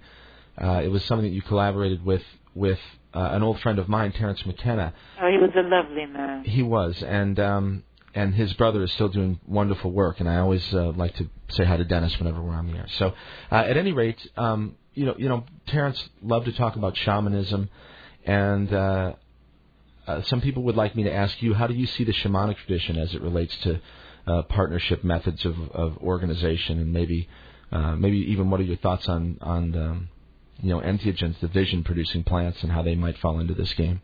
Well, you know, Terence and I agreed to disagree. I, I know you guys did. It was interesting conversation, as a matter of fact. I, I think that without ritual, without being embedded in shamanic ritual, hmm uh, the use of these hallucinatory uh, drugs is not a good idea. And of course, you know, I mean, we know that from the experiences of many people, there has to be that that that that ritual uh, context. Yes, I, I agree with that, as a matter of fact. Yeah, and uh, also in terms of the shamanic experience, I mean, certainly the idea of gnosis uh, is very much uh, a partnership idea. The idea that we ha- can have direct access to what we call the divine, that we don't need this priesthood Mm-hmm. uh, to give it to us. Yes, regardless of the priestcraft involved. That's right. And so I have mixed feelings about the shamanic issue because in one way the shaman is still, if you will, the guru. Hmm. Uh, you know, the person who has that special power. On the other hand, there's no question uh, that some people simply have more access Right, right. than others. But I, I mean, ideally, I think that we want to cultivate in all of us the capacity to really access, well, our, our highest capacities, our Mhm. highest Our highest potentials. potential, And right. to do that requires more than individual work. It requires social work. Hmm. It requires uh, working on remissing, you know, just the way that it was remissed one way, you know, the Darwin story, for example, Mhm. you know, changing that story, um, changing the story of our prehistory, you know, from the so-called caveman cartoon, right? right, right. we show that to children, a, a male figure with a club, a weapon in one hand, dragging a woman Oh, by the hair gosh. with another before kids even have their mental faculties, their critical faculties developed. So what are we teaching them, for Yeah. I mean, as you just mentioned that, you know, I think of my my own recollection of that, and it was a comical thing. In other words, it isn't now, but I think it just switched this moment. I mean, that that was something that. You know, as kids, we all laughed about when we saw the guy running around dragging the woman by the hair. You know, And what does it really say? That Right. from time immemorial, Right, right, uh, male dominance, violence, that's just how it's always been. We've got to change that story because really, if you look at the art of the Stone Age, nothing like it. I mean, and we, let's not go there right now. People can read The Chalice and the Blade, Right. Pleasure. So remissing is part of it, but changing beliefs isn't enough. Changing stories isn't enough. We've got to change the social structures. Hmm. And starting with families, starting with the primary human relations between women and men and between parents and children. Uh, and, and the good news, of course, is that there's movement in that direction. hmm Uh, the bad news is that there's a lot of resistance to that movement. And we've got to recognize again and again that if we really want to have the foundations for, well, for a sustainable future at this point, not just a better future, uh, we can't really expect that by just trying to dismantle the top of the domination pyramid. We have to work on both. I'm not saying you just work on families, but we have to work on the long term, uh, yeah, a, a very different family values agenda. Huh. And that's very important and a very different economic agenda. And that's what my Yeah. new book that I'm now writing on um, is about. So when I'm through with this, I'll have written about uh, power. You know, Chalice and the Blade is really a lot about power Right. and about sex and now about money. All right, those are the big three, I guess. So Big three. So listen, I am beginning to fade, and it is getting late. So unless you have another urgent question, I have one urgent one, and I'm going to ask you before you say goodbye. okay. And it's more of an advice question, I think. You're talking about families and children, and there are a lot of people that are listening that are uh, either in families or have families or are parents or uh, have children. And I'm one of them. I have uh, a wonderful wife, and I have a three year old son, and my wife is going to deliver another baby in September. How And exciting. It is. It's a wonderful experience and a wonderful time, but also really challenging and frightening at times. And maybe uh, as someone with wonderful experience in your own relationships, you know, just I don't know, some tip or something to just give us a uh, something to grab onto, maybe. Well, you know, there is, I mean, one of the wonderful things about our time is that there's so many excellent resources on stages of child development, which we didn't used to have. Mm. There are even good magazines. I mean, parenting, uh, child. Uh, there are a lot of wonderful books. I mean, the main thing really is that um, not so much perhaps your generation, and that's the good news, but some of your generation, yes. We have a lot of old tapes playing in our heads still about what it means to be a parent, and you know, which is to dominate and control. Now, one of the pitfalls is what we did in the 60s, and I was part of that, unfortunately. My kids turned out okay, but you know, instead of reconstructing, we rebelled. Mm. So it became this permissive thing. Do you remember? Yeah, where you just let the kids do whatever they wanted, basically. Yeah, well, that's not good at all. Kids need rules. Kids really need to know that there are consequences for uh, being for behaving in uncaring ways. Mhm. Mhm. And so I, I, I think that um, just watch, not to go into the rebellion against the old tapes. Hmm. And uh, I mean that I think is very, very important. And of course, I mean using physical discipline. It's so one of the wonderful things today is that many countries, starting with the Nordic countries, which are the most partnership-oriented ones, you know, at this time, Yes. you know, of, of modern industrialized, uh, post-industrial societies, uh, they they're passing laws making it illegal, a crime, to uh, use physical discipline against children. Hmm. And that makes so much sense because the point of the matter is that we have laws against hitting adults. So why should it be okay to hit kids? And anyway, what kids learn when parents, I mean, you know, sometimes parents lose it, okay? And I think that's another thing. Don't expect yourself to be perfect, please. Right. Because that's, you know, the perfect is the enemy of the good, really. Mm. But the thing about it is that it's very important that we have a whole sea change here. Uh, and a lot of nations are beginning to pass these laws and are beginning to discuss this issue because look, what do kids really learn in families where they either experience violence or observe violence against their mothers? They learn that it's okay to use violence to impose your will on others. Right. Uh, so it's not coincidental, for example, that the 9/11 terrorists came from cultures where women and children are terrorized into submission Hmm. In families. I mean, it's all of one cloth, isn't it? It is. So these are, you know, the various um, aspects. And what's I think very exciting is that we get a chance to really reclaim and to really reinvent parenting today in a way that is more appropriate for partnership rather than a domination society. Because in a domination society, all that fear and force based, you know, the parent's will is law is very appropriate and necessary. But if we really want a democratic uh, and peaceful world, it's anathema. Uh-huh. Amazing. Well, all right, Riane, thank you so much. Uh, it has been an absolute pleasure, and you're charming and brilliant, and I can't tell you how much I appreciate your time. And I hope we have a chance uh, to do it again sometime. I'd love to have David on the air as well. Great. Well, when his um, uh, he, he, he one of his books, Darwin in Love, will be up soon, I love the title. and then you can talk to him. all right. Well, until then, we will uh, be in touch. Uh, but uh, again, from my heart, thank you so much. It's my it's really my pleasure. Thank you both both Michaels. Ha, all right. Bye bye. Good night, Riane. That was. night. Uh, I got your mic up now, Mike. So. Okay, and I look forward to the tape, and then I'll be able to listen to your last song, Mike. All right. Yeah, good night. Thank you. Good night. That's wonderful. Thank you, Riane. I'll talk to you off the air. Take care. Bye bye. Bye bye.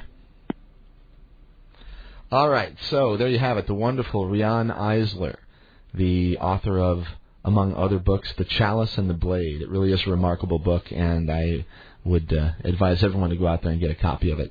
It's um, uh, it's available everywhere. If you want to find it online, you can get it on Amazon, you get it at Barnes and Noble or whatever, and you can probably buy it used for seventy-five cents or a dollar or something like that. If I know uh, the way those marketplaces work these days. So, anyway, uh, one more time for Riane Eisler. Thanks so much, Riane. You can find information about her through my website at mikehagan.com, and you can also find uh, her directly at www.partnershipway.org.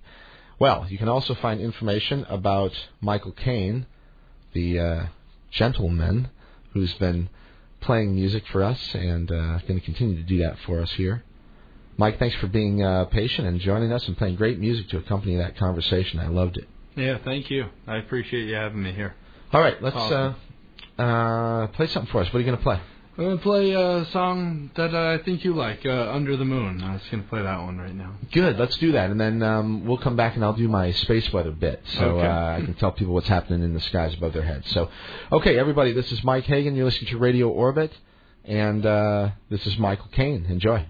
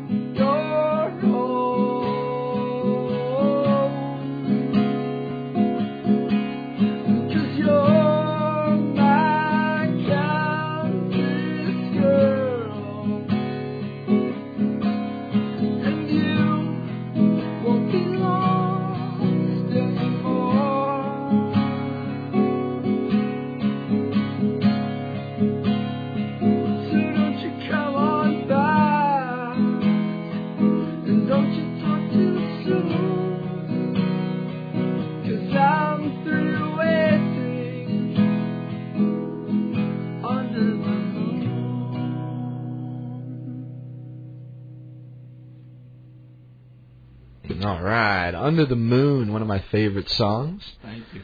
from my guest in the studio here, and we got time to talk a little bit now, Michael. Uh, thank you so much for that. That's Michael Cane, uh, Michael Cane, everybody, and uh, he's a local singer-songwriter around uh, the Columbia area here, and uh, plays around the Midwest, up in Chicago now and again, and all around. We'll talk to Mike about that right now. So uh, thanks for being here, and I hope you uh, enjoyed hanging in with uh, Riane. She's wonderful. Yeah, that was, that's uh, you know. It seems like um, you know I could live a hundred lifetimes and not not take in as much as she has. I mean, uh, it's it's pretty incredible everything she had to say. I mean, you know, I I think I'm gonna have to go back and listen to your archive section to kind of take in that stuff again. I mean, that's that's some heavy hitting stuff. Yeah, And, share it um, with your wife. That sort of stuff. It's great for people to hear. To hear. yeah, So- and and you know, and also I'm even listening to her. I mean, as much as some of it was, uh, uh, you know, I have to admit, hard for me to to really take in and, and comprehend. You know, I, I am now kind of intrigued. I want to read read some of her books. You know, I mean, The Chalice and the Blade sounds, you know, just amazing. Yeah, uh, it's kind know, it's and and and then her other ones that you mentioned, and um, and e- even the talk of, you know, her, her husband and the whole kind of following, you know, uh, Darwin's Origin of Species. Oh yeah, I mean, yeah, yeah, his second work. This this book was called The Descent of Man, and it was an opus. I mean, it was it was as, I mean, it, it basically occupied the second half of his career, Mm. but it was buried immediately uh, because, uh, for exactly the reasons that Riane points out, that it uh, uh, uh, Origin of the Species basically said that the biggest, meanest, toughest wins. You know, that's the Mhm. headline Yeah. basically. But uh, Origin of the Species had nothing to do with humankind. Uh, that's the big evolutionary problem that evolutionary biologists have had to deal with ever since they've been studying this stuff. Is that all this stuff works for mollusks and armadillos, you know, and fruit flies. mosquitoes. Yeah, Right, yeah. you know, but the human being really is the fly in the ointment. It it just uh, they, it just doesn't make sense, and and uh, so uh, applying the origin of the species theories to human beings is inappropriate and is not accurate. Uh, the Descent of Man, which was his second work, addressed these other issues, and that's why it got sort of shuffled under the table because it sort of pointed to the things that Riane's pointing Yeah, out. now, now, I, I- you know, so maybe you can help me out here. Was she saying that in uh, the Descent of of Man that that's where the, he brings up the word love and Yeah, things like that? yeah. I mean, it is an amazing thing be- because uh, I mean, everything you're saying, I, I think I'm following you. I mean, w- with what's going on with uh, human beings, I mean, when you when you take love into account of uh, of of us, it's amazing. I mean, we kind of throw out sort of that whole survival of the fittest because we, you know, I mean, we we do everything we can to to to make to keep the, you know, I mean, and I I use this word so arbitrary but you know the the weak or whatever. I mean, we, you know, in every situation. I mean, we even do it, you know, with uh, trees that are you know dying, or, or I mean, we do everything we can to kind of keep keep us going or keep people going for reasons not just um, sort of about surviving. I mean, it's a love Yeah, becomes the, the crucial crucial Right. factor. You know, there's um, we mentioned this guy Joseph Campbell uh, during during the conversation. He's a he, he was a, a mythologist extraordinaire, and he wrote about many of these things and how they show up in different cultures around the world. But he tell he used to tell this great story about how uh, when he was in Hawaii one time and he was up on this cliff uh, where the road goes through the mountain uh, up on one of the volcanoes, and uh, there's a bridge, and on either side is a, is a, a long, long drop, uh, you know, and uh, sometimes people go up there to commit suicide. And he tells the story of uh, this man who's driving with a friend along along this road, and and uh, as they come up to this bridge, they see a guy who's about ready to jump, right? And uh, this guy jumps out of the car, out of the moving vehicle, and somehow makes it out. And right as this guy's jumping, grabs grabs a hold of him, and were it not for his own leg getting caught on a tree root or something crazy, or the I forget exactly, or the or the uh, uh, the guardrail from the from the highway or something, um, they would have both gone over, right? But uh, they didn't, and they- they both survived or whatever. And the the interesting thing to me about this is that you know this is true love of one's neighbor. In other words, this is something more primal takes over. You know, when because he didn't know that guy.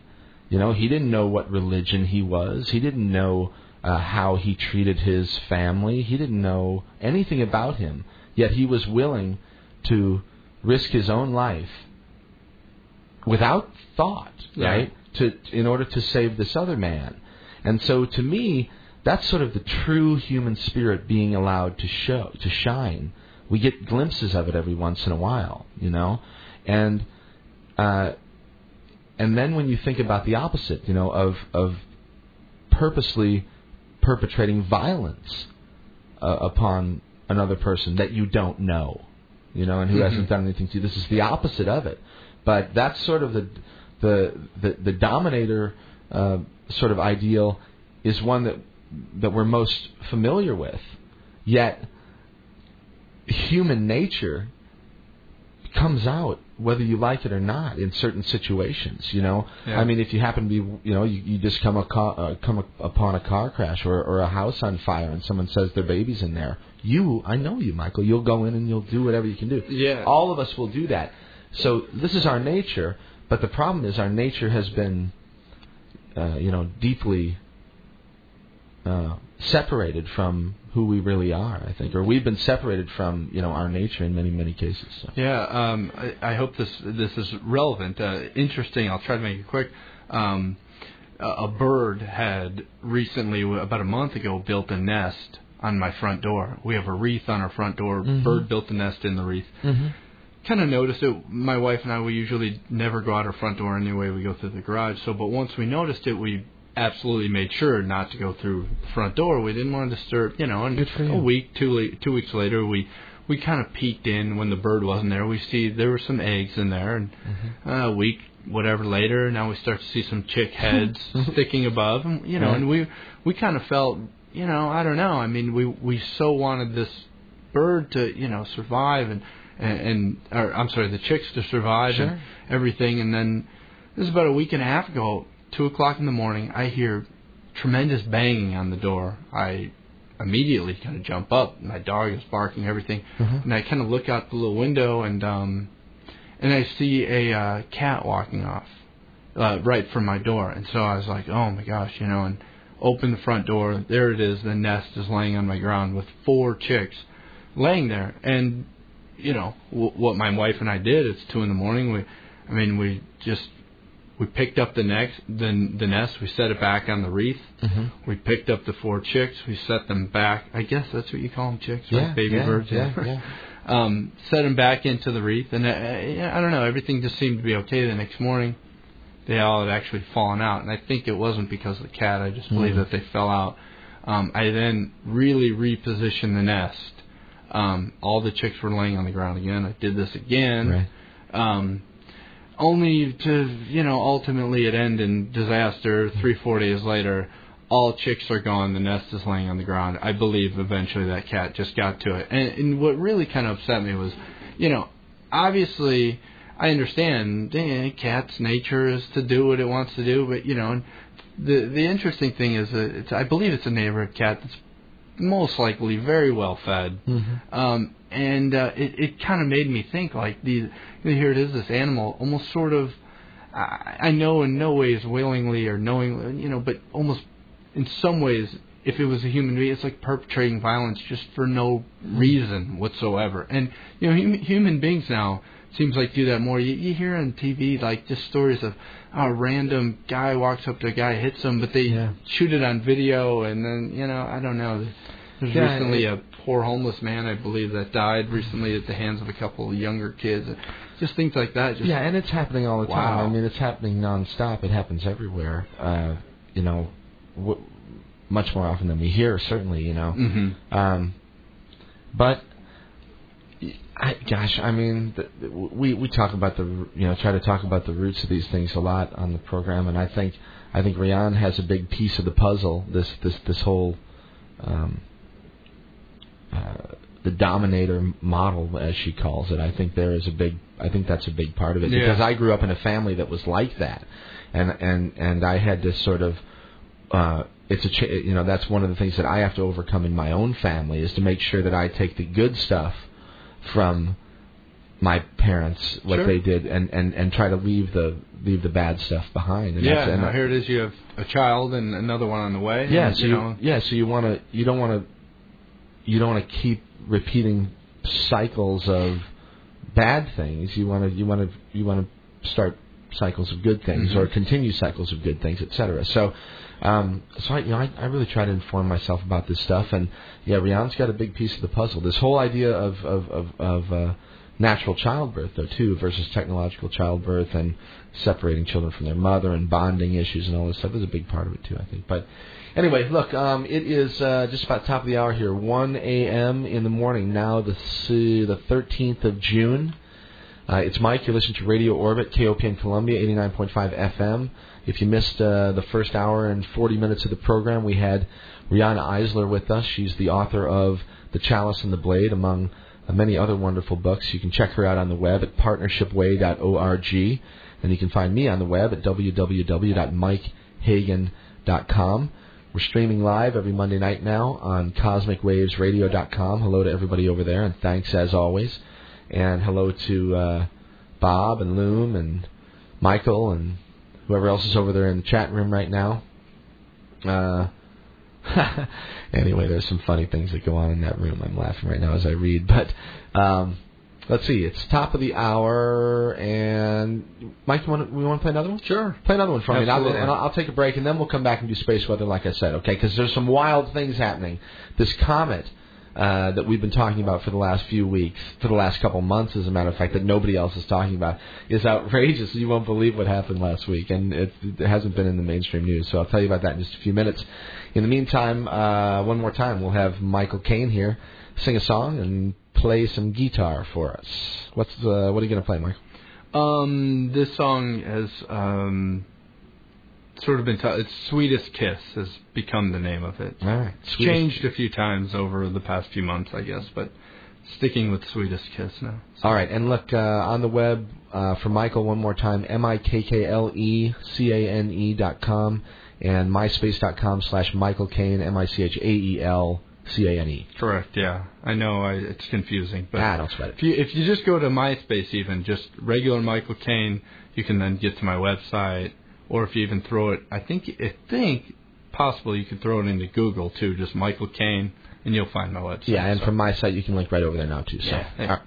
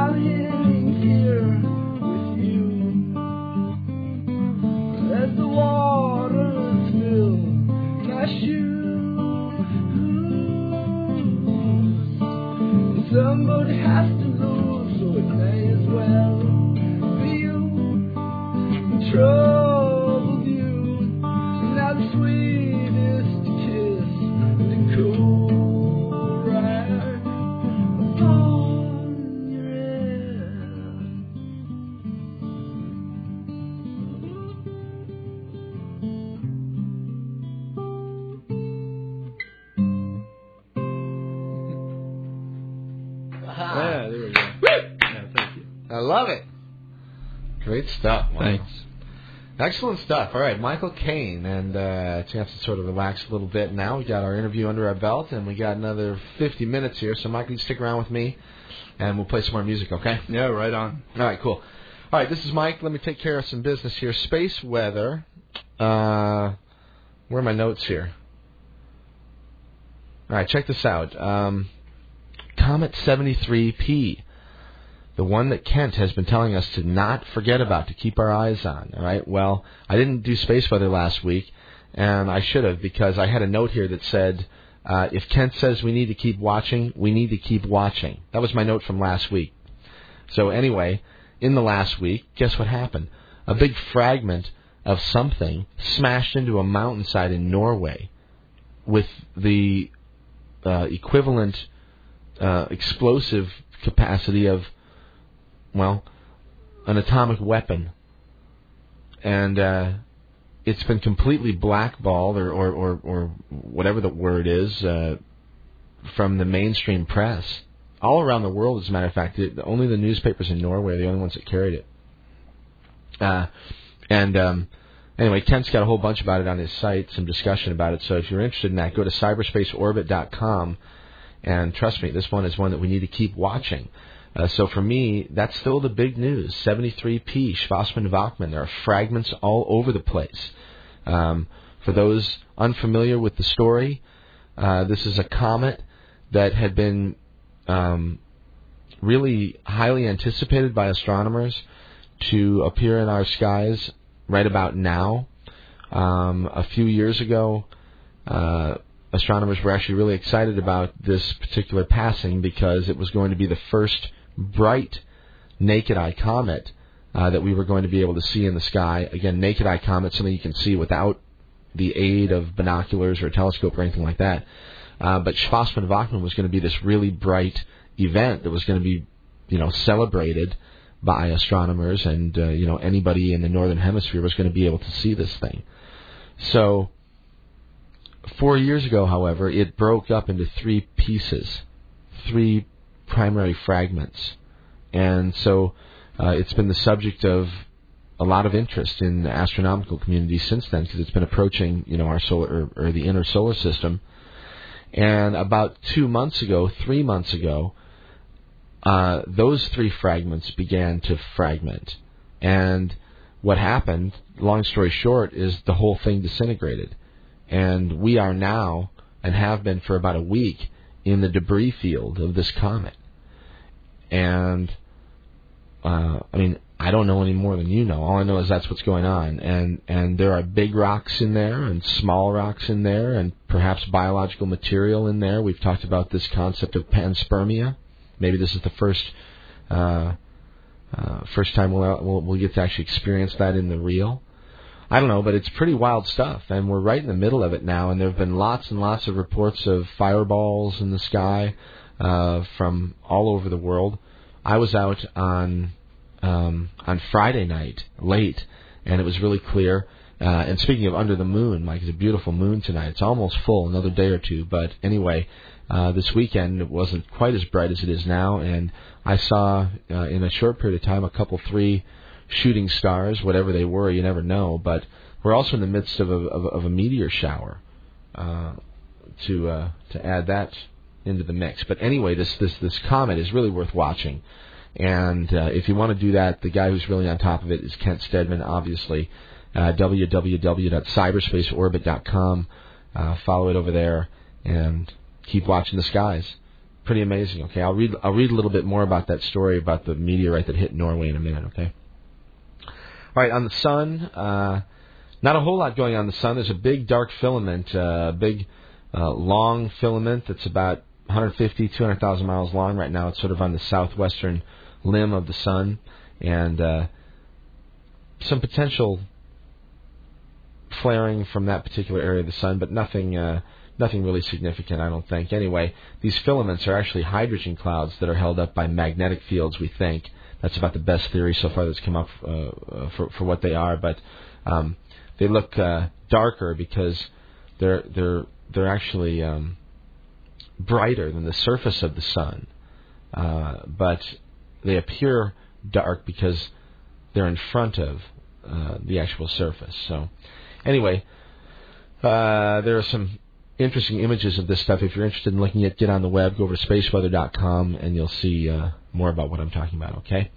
All right. In the news, July 11th through 14th, uh, I think that back June 11th through the 14th. That's going on right now. There's a conference on the statistical challenges in modern astronomy. I only mentioned that because I wanted to make a joke, because the statistical challenges of modern astronomy are simple. They just don't have any data. We don't have near the data that we need. We try to make assumptions about the whole universe with uh, with a very, very, very, very, very, very, very, very, very small data sample. We don't even know much about our own planet, and we're extrapolating about the whole universe.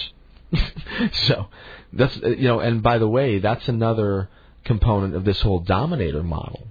In other words, the dominator model uh, is egocentric, and the ego basically is defined by boundaries and by controlling those boundaries.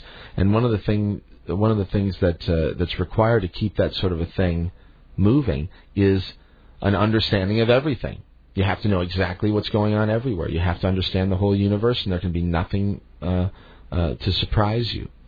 That's why when you know tsunamis hit places or hurricanes happen or whatever, or results.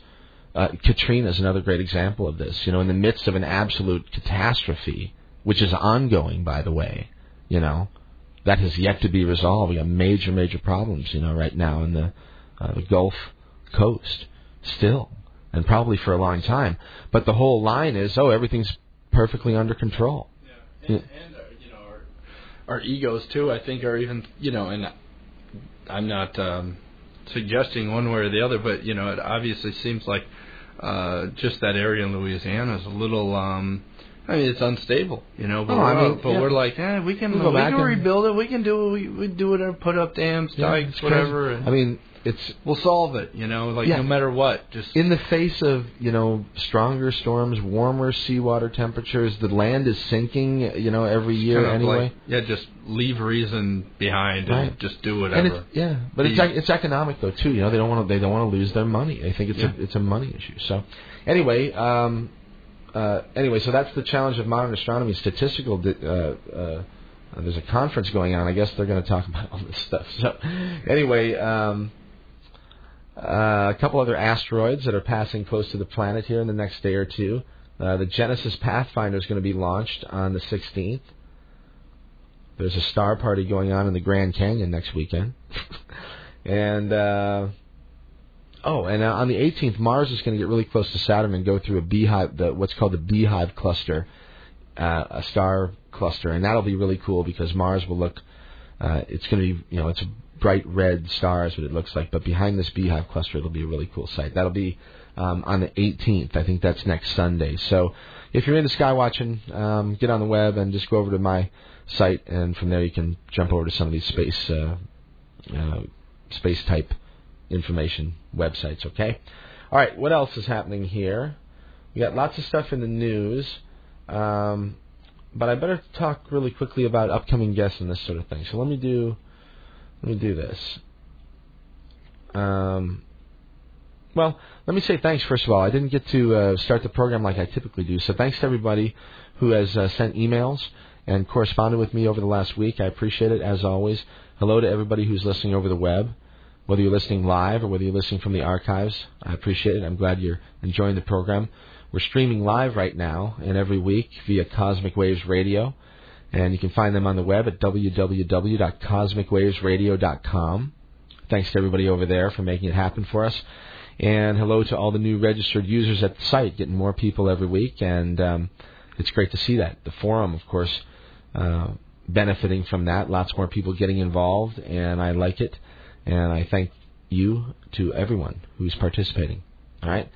Also, people out there who are sending art and music. It's awesome. I love it. Send more. Do more. Send it. Play it. What did they send? Well, uh, I, I basically uh, I do what I what I do with you guys down at the Blue Fugue. I talk on the air. I say, hey, if you're a musician, if Yeah. you're an independent musician, if you have music that you'd like me to listen to, or if you want me to play, maybe send it to me, and if we can find a way to work it into the program, you know, Yeah. I'll do it. And I have a section on the website now for visual art, and um, I'm going to put a photography uh, uh, page up there as well. I know that's Right. something that you're actually interested in. Yeah. So the idea, one, you know, one of my big, uh, one, one of the cornerstones of my project, of the radio or, radio orbit project, is just sort of to bring a lot of different art together in one place. You know, I love the information side of the program, and I love getting the opportunity to talk with people like Riane. But I also love music, and I also believe that there's a, you know, a big uh, I don't know, a gaping hole that needs to be filled, you know, with regard to the arts and the and the uh, the combining of the arts with the sciences again, you know, and that's what this is sort of about. I like to talk about science and technology, uh, but I also like to talk about art and creativity and imagination. That's one thing I didn't get to talk to Riane about because um, uh, I, I will uh, I'll sort of speak for her from something that I that, that I've found in her books, you know, and the whole idea of imagination and art and creativity is antithetical again to this whole dominator model. because the dominator model basically uh, encourages the status quo, encourages uh, homeostasis as opposed to change, right? Well, the driving force of creativity is change, you know, and so uh, when you find uh, if if you if you look at cultures that are heavily dominant, you'll find repression in the arts, right? The image of the starving artist is a is a uh, a fitting one, in other words, because the arts, although they're they're given lip service, right, which they have to do, Yeah. right? They're given lip service, but the arts are not really valued in a dominator culture, in a dominator society, and you find it uh, uh, in, in in a culture just like ours, where you have so many wonderful artists that have very little opportunity Yeah, to share to share their art, whether it's music or dance or poetry or literature or whatever. There's just a very small percentage that actually really uh, can, can actually make a living and Yeah. and do it that way. Yeah, it's a really interesting thing too. I, I do a lot of painting, and uh, Hmm. and it's something that that that just amazes me is you know I I'll see paintings or even photographs at a at, at an exhibit or or um you know just on a street corner and there'll be a for sale sign or you know a little price tag attached Mhm. with it Mhm. and I'm always kind of amazed at and and, and I don't um I I've never I've I've never really sold a lot of work and not not in the sense of putting it out on a street corner or having it in a in a gallery or something like that but um but I'm I, I, it's always amazing when you see something priced at two thousand, three thousand dollars. You know, and and I don't no way to take away from an artist because I myself, you know, do paintings and things like that. But but um, it, it's almost uh, it's not neat. It's not necessary. You know, Mhm, and um, it- doesn't serve necessar- uh, doesn't have a utility, you know, purpose. You can't do anything with it, but but hanging on your wall or something. Right, right, and, right. and to be charging so much money sometimes it, it blows my mind. Like, gosh, I mean, I if I were to sell something, I would think I would sell it so cheap just to do it because it Mm.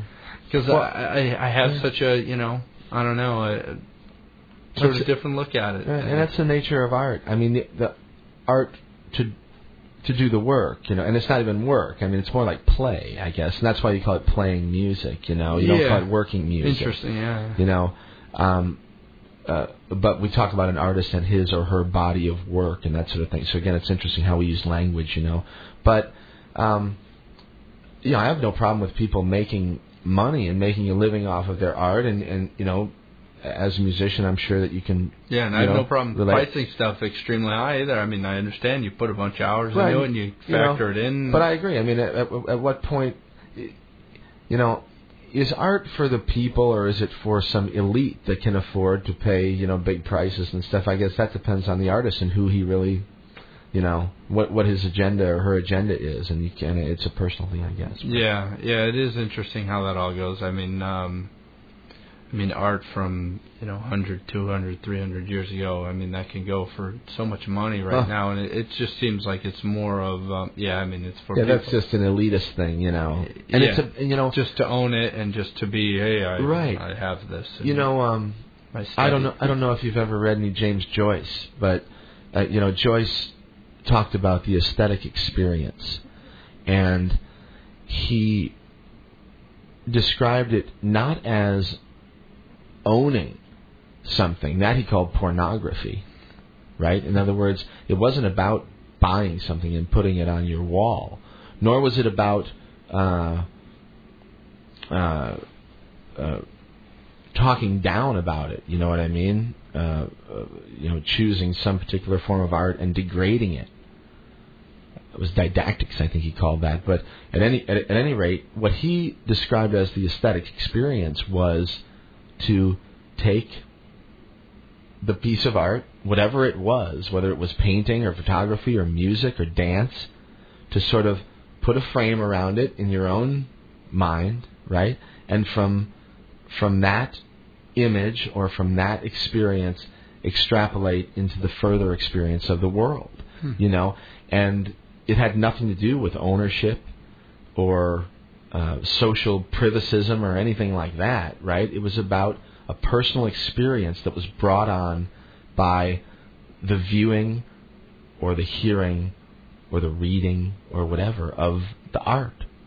It's priceless then, yeah. When when when you're doing things like that with it, you know, uh, I mean, to an individual, it, it right. can be. You know, yes, I mean, in fact, it is. Yeah, yeah. it is. I mean, I'm know, sure that's where that that term comes Sure. from, and you know, the right song at the right time, the right book at the right time, the right movie at the right time, whatever, can really change a life. yeah, oh, know? yeah, absolutely. really can. I mean, I have I have my own um, you know personal like milestones or, or or landmarks or whatever, and they're musical. I mean, I can hear a certain song or whatever, and bang, man, it's time travel. You Sure. know, I'm back exactly to that place Mhm. where that was significant or whatever. And I find it it's fascinating. Yeah. So so anyway, yeah. So I'm encouraging everybody to send their art, send their music, send it to us, and we'll find a way to incorporate it into the website. My webmaster's name is Larry. He's wonderful. He's uh, had a difficult time over the last couple of weeks, but he's an amazing guy. yeah, And that I- website looks good too. Thank you, Mike. Yeah. I, I appreciate. it. He does. Uh, it's it's all Larry, and and he he he's. I'm really lucky to uh, to have him helping me. So anyway, thank you, Larry, for that, and to everybody else out there listening, uh, send us your art, and Larry will uh, will make you proud of it. Okay, and you should be proud of it anyway for doing it. So do more of it, and send it to us, and we'll share. Okay. All right, if you register on the site, uh, the guys from Yachai have made uh, Sweet Mother Mercy available. That's their CD that's uh, been released uh, for about a year now, and that's available if you register at the site. Also, you can get a couple screensavers or something like that that Larry has put together, and you'll have full access then to the archives and all that stuff. And it doesn't, uh, you know, it's it's real easy. I just need an email address and nothing else, a username and a password. You pick that yourself, and and just a valid email address, and you can get on the site. You can get on the site either way, but that's the way you got to get access to the archives because I need to know uh, who's listening, and I need to have an email address so I can get in touch with you if something uh, interesting or exciting comes up.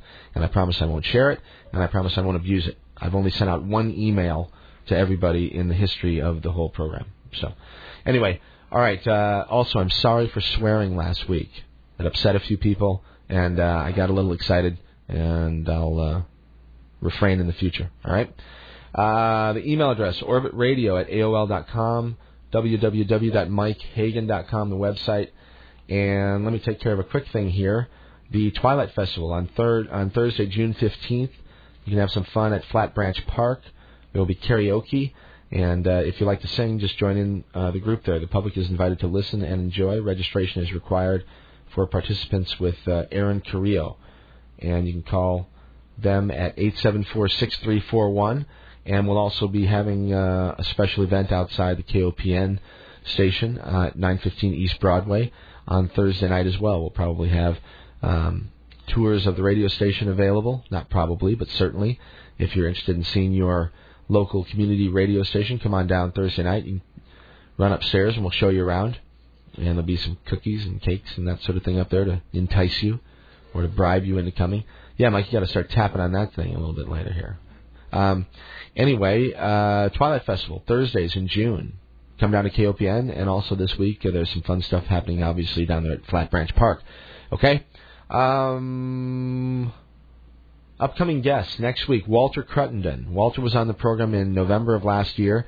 He's written an amazing book called Lost Star of Myth and Time, and there is more and more evidence coming out. Speaking of uh, space weather, in the astronomical community, that the sun may be part of a binary star system. We may actually have a twin uh, star that that uh, uh, that shares our solar system with us, and um, it's a really interesting story. And for those who are um, uh, skeptical about that, uh, just know that 80%, fully 80% of all of the known star systems in the Milky Way galaxy are binary systems, or, or trinary. So if we are not involved in a binary or a trinary system, we are more the anomaly than we are the rule. So if we actually did have a twin, pardon me, um, if we did actually have a twin, uh, it would be sort of par for the course. It wouldn't be all that big of a deal because that's sort of what we see when we observe out there in the heavens a lot of uh, binary and trinary systems. So, Anyway, before I um, choke again, and uh, who knows what'll happen after that, I'm going to say that I'm going to take a break. ah, Michael Cane. You got these mics on?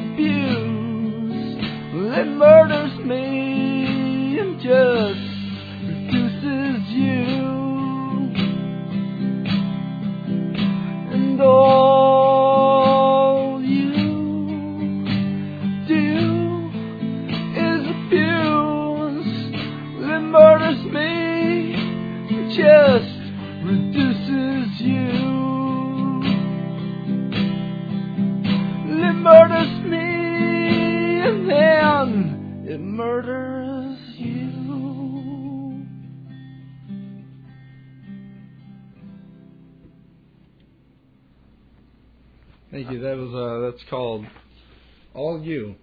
All right, is that new? Eh, It's somewhat new. I I haven't been playing it too much. I, I wrote it.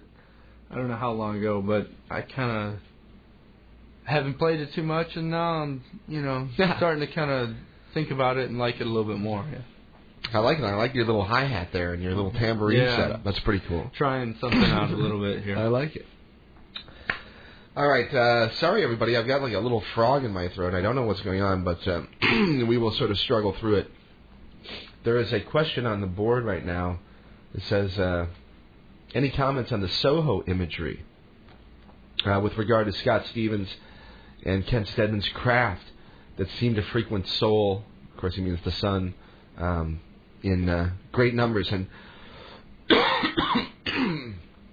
what this guy is referencing is uh, the Soho spacecraft that Kent Steadman and I referenced sometime when he's on the air is a satellite that uh, um, is stationed about a million miles outside of Earth's atmosphere, and it and it constantly looks looks at the sun, and it has a lot of different filters in it. And you can have different uh, uh, different views from Soho, but every once in a while something shows up uh, on the Soho cameras that is unidentifiable, and uh, they uh, these particular images are they're they're repeatable. It's the same shape, and they look uh, well. It's hard to describe, but anyway, they are not planets and they are not stars. Those are things that have been ruled out. And this guy's just asking what I think they are. I guess I don't know. I mean, it's uh, it's one of those things. It, it it could be anything. I mean, it could be the you know the NASA people tell us that you know that, that it's just an artifact, quote unquote. That's or, or you know or a problem, something in the lens, dust in the uh, nearby vicinity of the camera, all kinds of things like that. It doesn't appear to be that sort of thing to me. It's it, it looks very similar to what a bright planet looks like when a planet is crossing in front of the Soho field of view. That's what it looks like. But when these things occur, all of the planets that are in the vicinity are are uh, accounted for and are not uh, they're not present in the field. So so I don't know what these things are, but they're strange. Um, and uh, they keep appearing over and over again. The guy's right. We we see them all the time. If you get on the Soho website and just look at the historical uh, frames, they take a they take a photo every 15 minutes and they're updated every 15 minutes. And the archives go back years. And if you get a lot of time on your hands, you can just start cruising through those archives, and you'll see every once in a while. Of course, you have to know what you're looking for, and you have to know uh, what what you know what planets are and what stars. You have to sort of educate yourself on it, but or you could just uh, take the fast track and just go over to Kent's website at cyberspaceorbit.com, and Kent will explain the whole thing and show some images to you as well. And then there's a lot of speculation as to what's going on. So, anyway, I don't know. Who knows what's going on these days? I mean, it's like uh, hard to uh, hard to imagine something that's not imaginable because there's a lot going on. I'm looking at the news here. oh, all right. So I got to read this, Michael. You won't believe this. this. This this meteorite, no kidding, a big meteorite hit Norway. Yeah, that, that is strange. Listen to this. all right see if I can read it without uh, choking again. Here it is, right here. Open link. All right, this is uh, the English version of a website uh, and a newspaper called Aftenposten from Norway. It's a legitimate and verifiable news source. If anyone's interested, you can find the link right on my website and go directly to the story. Anyway, listen to this. Uh, this is from uh, June 9th. Record meteorite hits Norway. As Wednesday morning dawned, northern Norway was hit with an impact comparable to the atomic bomb used in Hiroshima. Didn't hear about this on CNN, did yeah. you? This is again one of these ideas of control. In other words, this is something they have no control over, so you don't talk about that, right? Because it shows that things are out of their control. Anyway, uh, at around 2:05 a.m. on Wednesday, the residents of the northern part of Troms and the western parts of Finnmark could clearly see a ball of fire taking several seconds to travel across the sky. A few minutes later, an impact could be heard, and Geophysics and Seismology Research Foundation (NORSAR) registered a powerful sound and seismic disturbance at 2:13 a.m. and 25 seconds at their station in Karasjok. Um, Farmer Peter Bruvold was out on his farm in Lyngsedet with a camera because his mare Verika was about to foal for the first time. I saw a brilliant flash of light in the sky, and this became a light with a tail of smoke, Bruvold told Aftenposten. He photographed the object and then continued to tend to his animals while he heard an enormous crash. I heard the bang seven minutes later. It sounded like when you set off a solid charge of dynamite a kilometer away. He said, astronomers uh, astronomers were excited by the news. There were ground tremors. Blah blah blah. This is, now listen to this. Here's a uh, uh, this is a quote from Norway's most his most well-known astronomer. The guy's name is uh, is Knut Jorgen. Uh, uh, Knut Jorgen Odegaard, actually. He says, This is simply exceptional. I cannot imagine that we have had such a powerful meteor impact in Norway in modern times. If the meteorite was as large as it seems to have been, we can compare it to the Hiroshima bomb. Of course, the meteorite is not radioactive. Of course, he doesn't know that. Uh, but in explosive force, we may be able to compare it to atomic weapons. So, anyway, it's a big deal. And if it would have hit a city, right, or something. Yeah, it's unbelievable. Right. And yeah, I haven't heard anything about that. It's kind of interesting. I mean, well, it's I've had I've had a difficult time even convincing people that it was real. Yeah, I'm gonna right? have to go home and, and look at yeah. this for myself to actually even kind of. So anyway, there's another one that that, that a day later that that uh, impacted in Manitoba in Canada, hmm. and that was an airburst. And one now, that didn't actually the, uh, do do they have any idea the size of? Well, I don't know. You can see the impact on the side Did of the they mountain. show? Yeah, an yeah, impact crater or something yeah, like there, that. Yeah, there's some pictures up on my friend's site, and, and I've got a few links. But yeah, it's outrageous, man. Yeah, wow. So anyway, that's and and uh, the speculate. Of course, our speculation is that it's a piece of this comet. You know that that that that, that we're going through right now. And um, and I think that's why. See, the interesting thing about this comet that we've been talking about is that uh, prior to its breakup, it was being touted by the astronomical community in public as, "Hey, people, this is going to be cool. This is something that we should all watch." right? Then all of a sudden it went awry, and things started to happen that they weren't expecting, and hmm. you, you can't find a story about it, right? Hmm. Uh, because they don't know what's going on. I mean, nobody knows what's going on. Mm, so when you don't know what's going on, just don't say anything. Exa- act like it's not, like it doesn't exist, right? Same thing with this thing that hit in Norway. That's sort of my explanation, at least. But I don't claim to know what's going on, but I know that we're in a debris field of a comet. I mean, I know that. I mean, I, you know, I mean that's apparent. So anyway, there's lots of lots of lots of wild stuff going on. Um, so get on the web, yeah, and you can go prove that to yourself by going to my website and go over to Kent's as well. There's there's been a tremendous amount of discussion about it in in the astronomical community, but nobody else knows about it. So anyway, here's one here. Uh,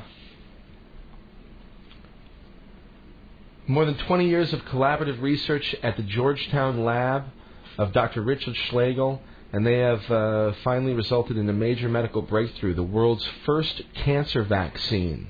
Yeah, I heard about this. Yeah, so uh, anyway, the vaccine's technology was generated by a team of Georgetown University researchers in the early 1990s, blah, blah, blah. On June 8th, the Food and Drug Administration approved the vaccine. That always makes me nervous. If the FDA says it's okay, I'd say you better research it pretty thoroughly before you take it. I, actually, I say that about anything. Uh, I, I say that about anything. You know, don't trust someone else to uh, determine what's good or bad to go into your body. You figure it out, and and with your children too. You know, when it comes to vaccines and all this stuff, don't forget there's a lot of money behind this stuff.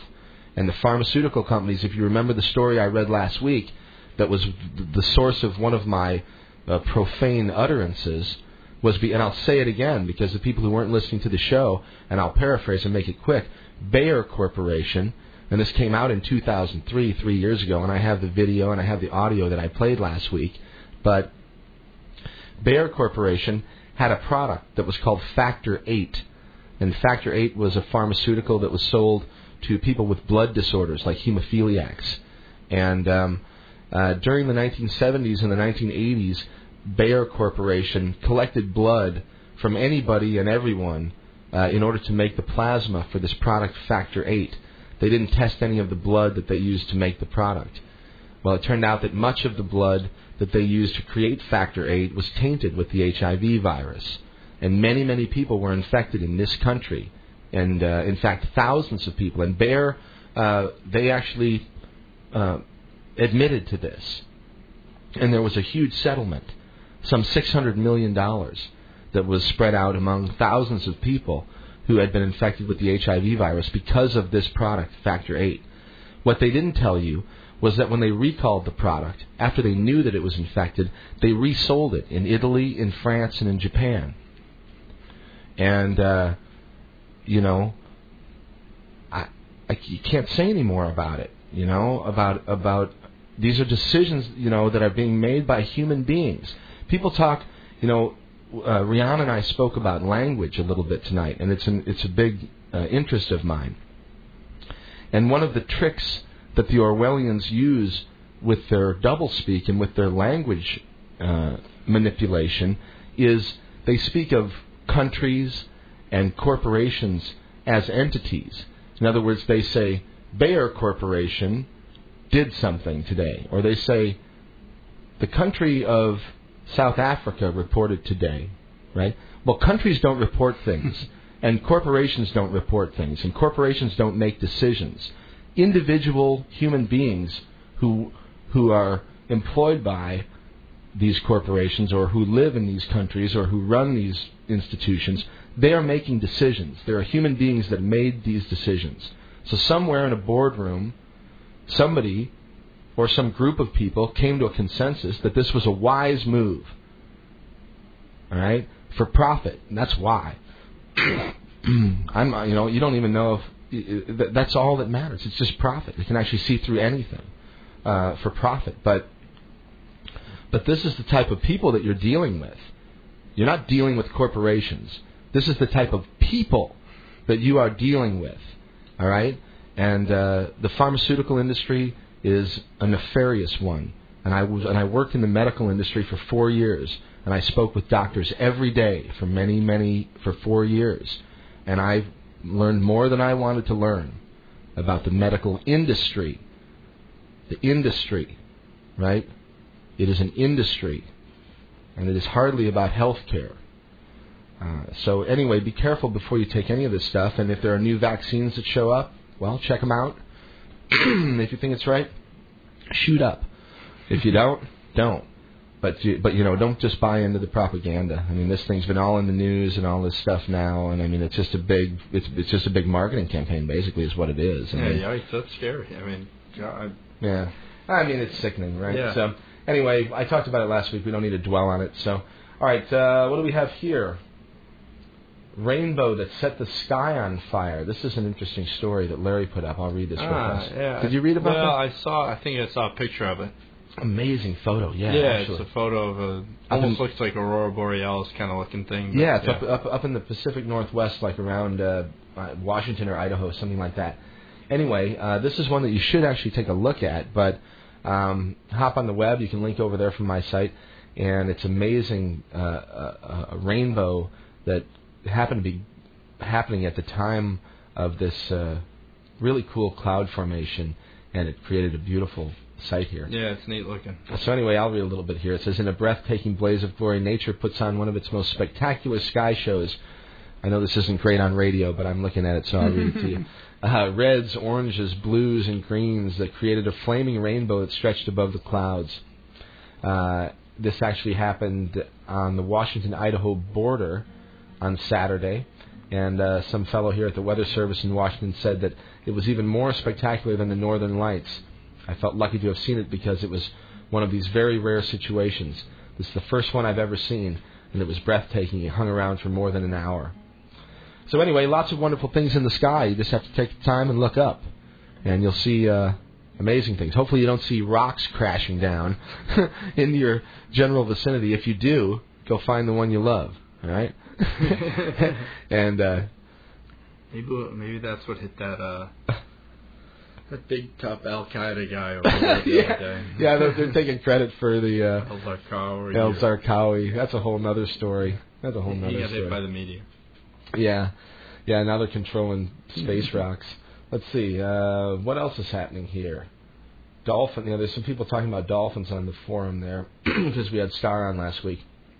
Um, uh, China and Russia warn against deploying space weapons as they do it themselves, as we do it, as everybody does it. Everybody talks about not doing it, but that means they're doing it. So that's not really worth reading. Um, Ah, on Jupiter right now, people may be familiar with this thing. It's called the Big Red Spot or the Giant Red Spot on Jupiter. It's one of these. Uh, uh, it's actually a big storm that supposedly has been raging for hundreds of years. Well, a couple of years ago, another one popped up, and uh, they call it the Little Red Spot. And this was really interesting because the atmospheric situation on Jupiter hadn't changed much for the whole time that we've been watching that planet. Uh, and it got smashed in 1994 by a comet, Shoemaker Levy 9, right? And after that, man, that blew a lot of people's minds. Nobody, nobody was expecting it. First of all, and the and the uh, the impact that it had on the planet, no pun intended, was it was really significant, and it changed the weather patterns. It created this this uh, this other big storm, and the, and and Jupiter has been sort of in flux ever since that happened. Um, anyway, those two big storms are now going to join, and and who knows what'll happen if they'll get bigger or dissipate or I don't know. But that's that's about to it's about to happen as those and so there are people that are watching that with sort of uh, interest to see what happens as those two storms collide on Jupiter. uh, let's see. No tolls on the internet. We've talked about this a little bit. I'm gonna I'm gonna read this and see what they're saying about it today. Um, you know, I think that I think that uh, my own opinion is that I, I don't think they're gonna have any luck. But anyway, So yeah, explain that a little bit. What what there there there's groups out there that want to that want to make people pay for just yeah, basically it's like this. It's like depending um, on where you're at and where you're going, and yeah, certain sites would maybe be taxed or something. Yeah, somehow it would it would be the provider, whoever whoever you're getting your internet connection from, whether it's AOL or whatever, you know. Yeah. Um, the service provider, or or it could be uh, the idea is that the phone companies would sort of the people that are actually providing the infrastructure, right? That they want to they, they want a piece of the action. They want money somehow out of this thing. They have and they can't get enough yet apparently, but uh, my understanding is is exactly that. Is that they is that they want to rather than just give the service that is just inherently available through the network, right? They want to put bottlenecks on, Yeah. basically, and then decide the speed of the flow through those Sure. bottlenecks and, disp- and and the direction of the flow, you know, and how so how quickly my site, in other words, uh, Fox News might load up much quicker than Radio Orbit does, right? Yeah. uh, or not. I mean, you know, depending on who's paying who, and you know, and who's, and and it it just becomes a, you know, a big labyrinth of economic stuff. But there are many people on the technical on the technical side of this thing that say, "Fooey, uh, it's not happening. It's not happening right now. If it were, if it, in other words." Nothing stops these people. First of all, right? I mean, if there was a way to be making money on the internet uh, through uh, through that type of means. My my intuition says that they would be doing it. Uh, it's just- the way that the, the way that the corporateers are. I mean, you don't. The internet has now been, you know, uh, functioning pretty much as it is now for 12, 13 years. Mhm. I mean, people are getting more familiar with it. There's more websites being added all the time, et cetera, et cetera. The interconnectivity is growing and all that stuff. But the internet as the internet is basically, I mean, they've had 13 years. You know, Yeah. Give 'em- usually give them 13 days to make some new money, Yeah. and, and and it's already in law. It's written in stone in Congress, and and all the guys are jumping up and down drinking champagne about the big windfall that they just uh, created for themselves. And I just don't see it happening. I mean, uh, I don't know. I'm Let's hope not. Let's hope not. I mean, I, if it, if it does, uh, you know, it's a. See, you have to remember that there, the, the the internet is not just the United States, right? Uh, my my streaming signal right now is going out through uh, the Amsterdam Loop in in uh, in the Netherlands, right? So there's a whole lot to this thing, and I, I think it's another fear tactic. Actually, I mean, I think it's a whole other fear tactic about you know we're going to get control of the internet. We're gonna, they have no control over the internet. If they if they did, I mean, I'd probably be one of the first people that they limit access to. so until I see something uh, you know, that really makes me. I'm not. I'm not as paranoid as people think I am. Uh, I actually think that, that that the government types and all these guys are are. You know, I won't swear again. I was going to say chicken, and I was going to put a swear word at the end of after the word chicken. But let's just say I think they're cowards for the most part, and and they they don't like they like to uh, peddle confrontation, but they don't like confrontation when you actually know anything about them. So, anyway, maybe I don't know anything. Whatever. Uh, no tolls on the internet. That's my mantra, and I don't and I don't think it's going to happen. So we'll see. We'll find out, I guess. Um, but if they were going to do it, I think they'd sure be doing it already. Why not? There's money to be made there, right? Uh, super battery. Yeah, um, um, you know, technology in all these different fields is just uh, expanding so quickly. But now batteries are just becoming. I mean, it's just one of the many, many things that we're seeing advances. But they're these little bitty batteries now that are going to be running all this nanotechnology and stuff. It's just absolutely outrageous. Let me let me jump in the chat real fast one one more time. See if anybody has anything to say. Uh, here's a guy that mentions the Canadian meteor. Said that one seems wild, a la the blob. the official explanation doesn't suffice for me. No, it doesn't really. So, anyway, well, Michael, I tell you what. Let me uh, do a quick goodbye here. We'll close out with some music. You can play a song for us on the way out. Okay. Uh, we've got Walter Cruttenden. I didn't mention some of the other guests. I started choking when I was doing my upcoming guest stuff. But Walter Cruttenden will be with us next week. He wrote Lost Star of Myth and Time. This idea that the Earth is part of a binary star system and that uh, our sun has a uh, a sister out there somewhere in space. Uh, the following week, perhaps Rick Levine. I'm trying to get Rick Levine for the show on the 26th, but uh, uh, we may do something special that night uh, if we don't get Rick. Daniel Pinchbeck, we're still uh, scheduling him. We've got Daniel Siebert trying to get that put together. I'm still trying to reach Christopher Dunn. If anybody knows how to contact him, please let me know. And, uh, well, we'll leave it at that for now, okay? So, a big thank you to Riane Eisler. Come on back next week. We'll do it again. We'll have Walter Cruttenden and some more new independent music for you. And tonight we will finish things off with uh, the way we started with Michael Cane. And you can check him out on the web at myspace.com slash Michael Cane, M-I-C-H-A-E-L-C-A-N-E. And you can also get directly to his personal website from my website at mikehagan.com. And he'll be on the music page, uh, on the music archive link from here on out. So if you want to get to Mike, it's easy to find him on the web.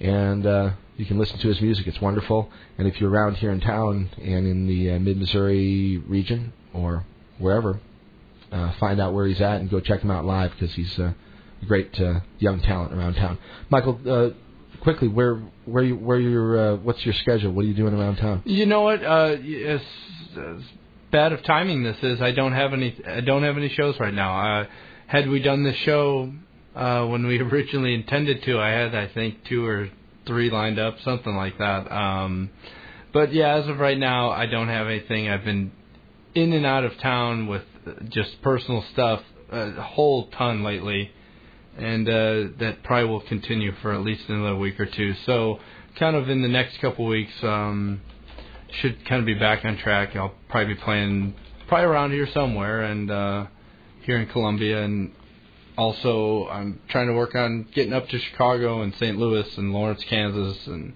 Kansas City, all that. So, um, all right. so yeah.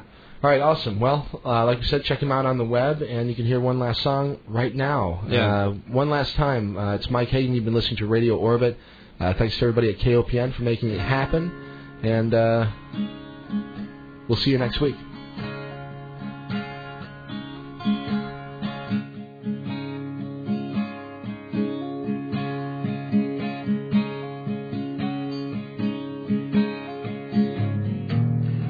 I can't fault you for last night. And cannot blame you cause you're right. But I will help you if you fall down, down, down the stairs tonight.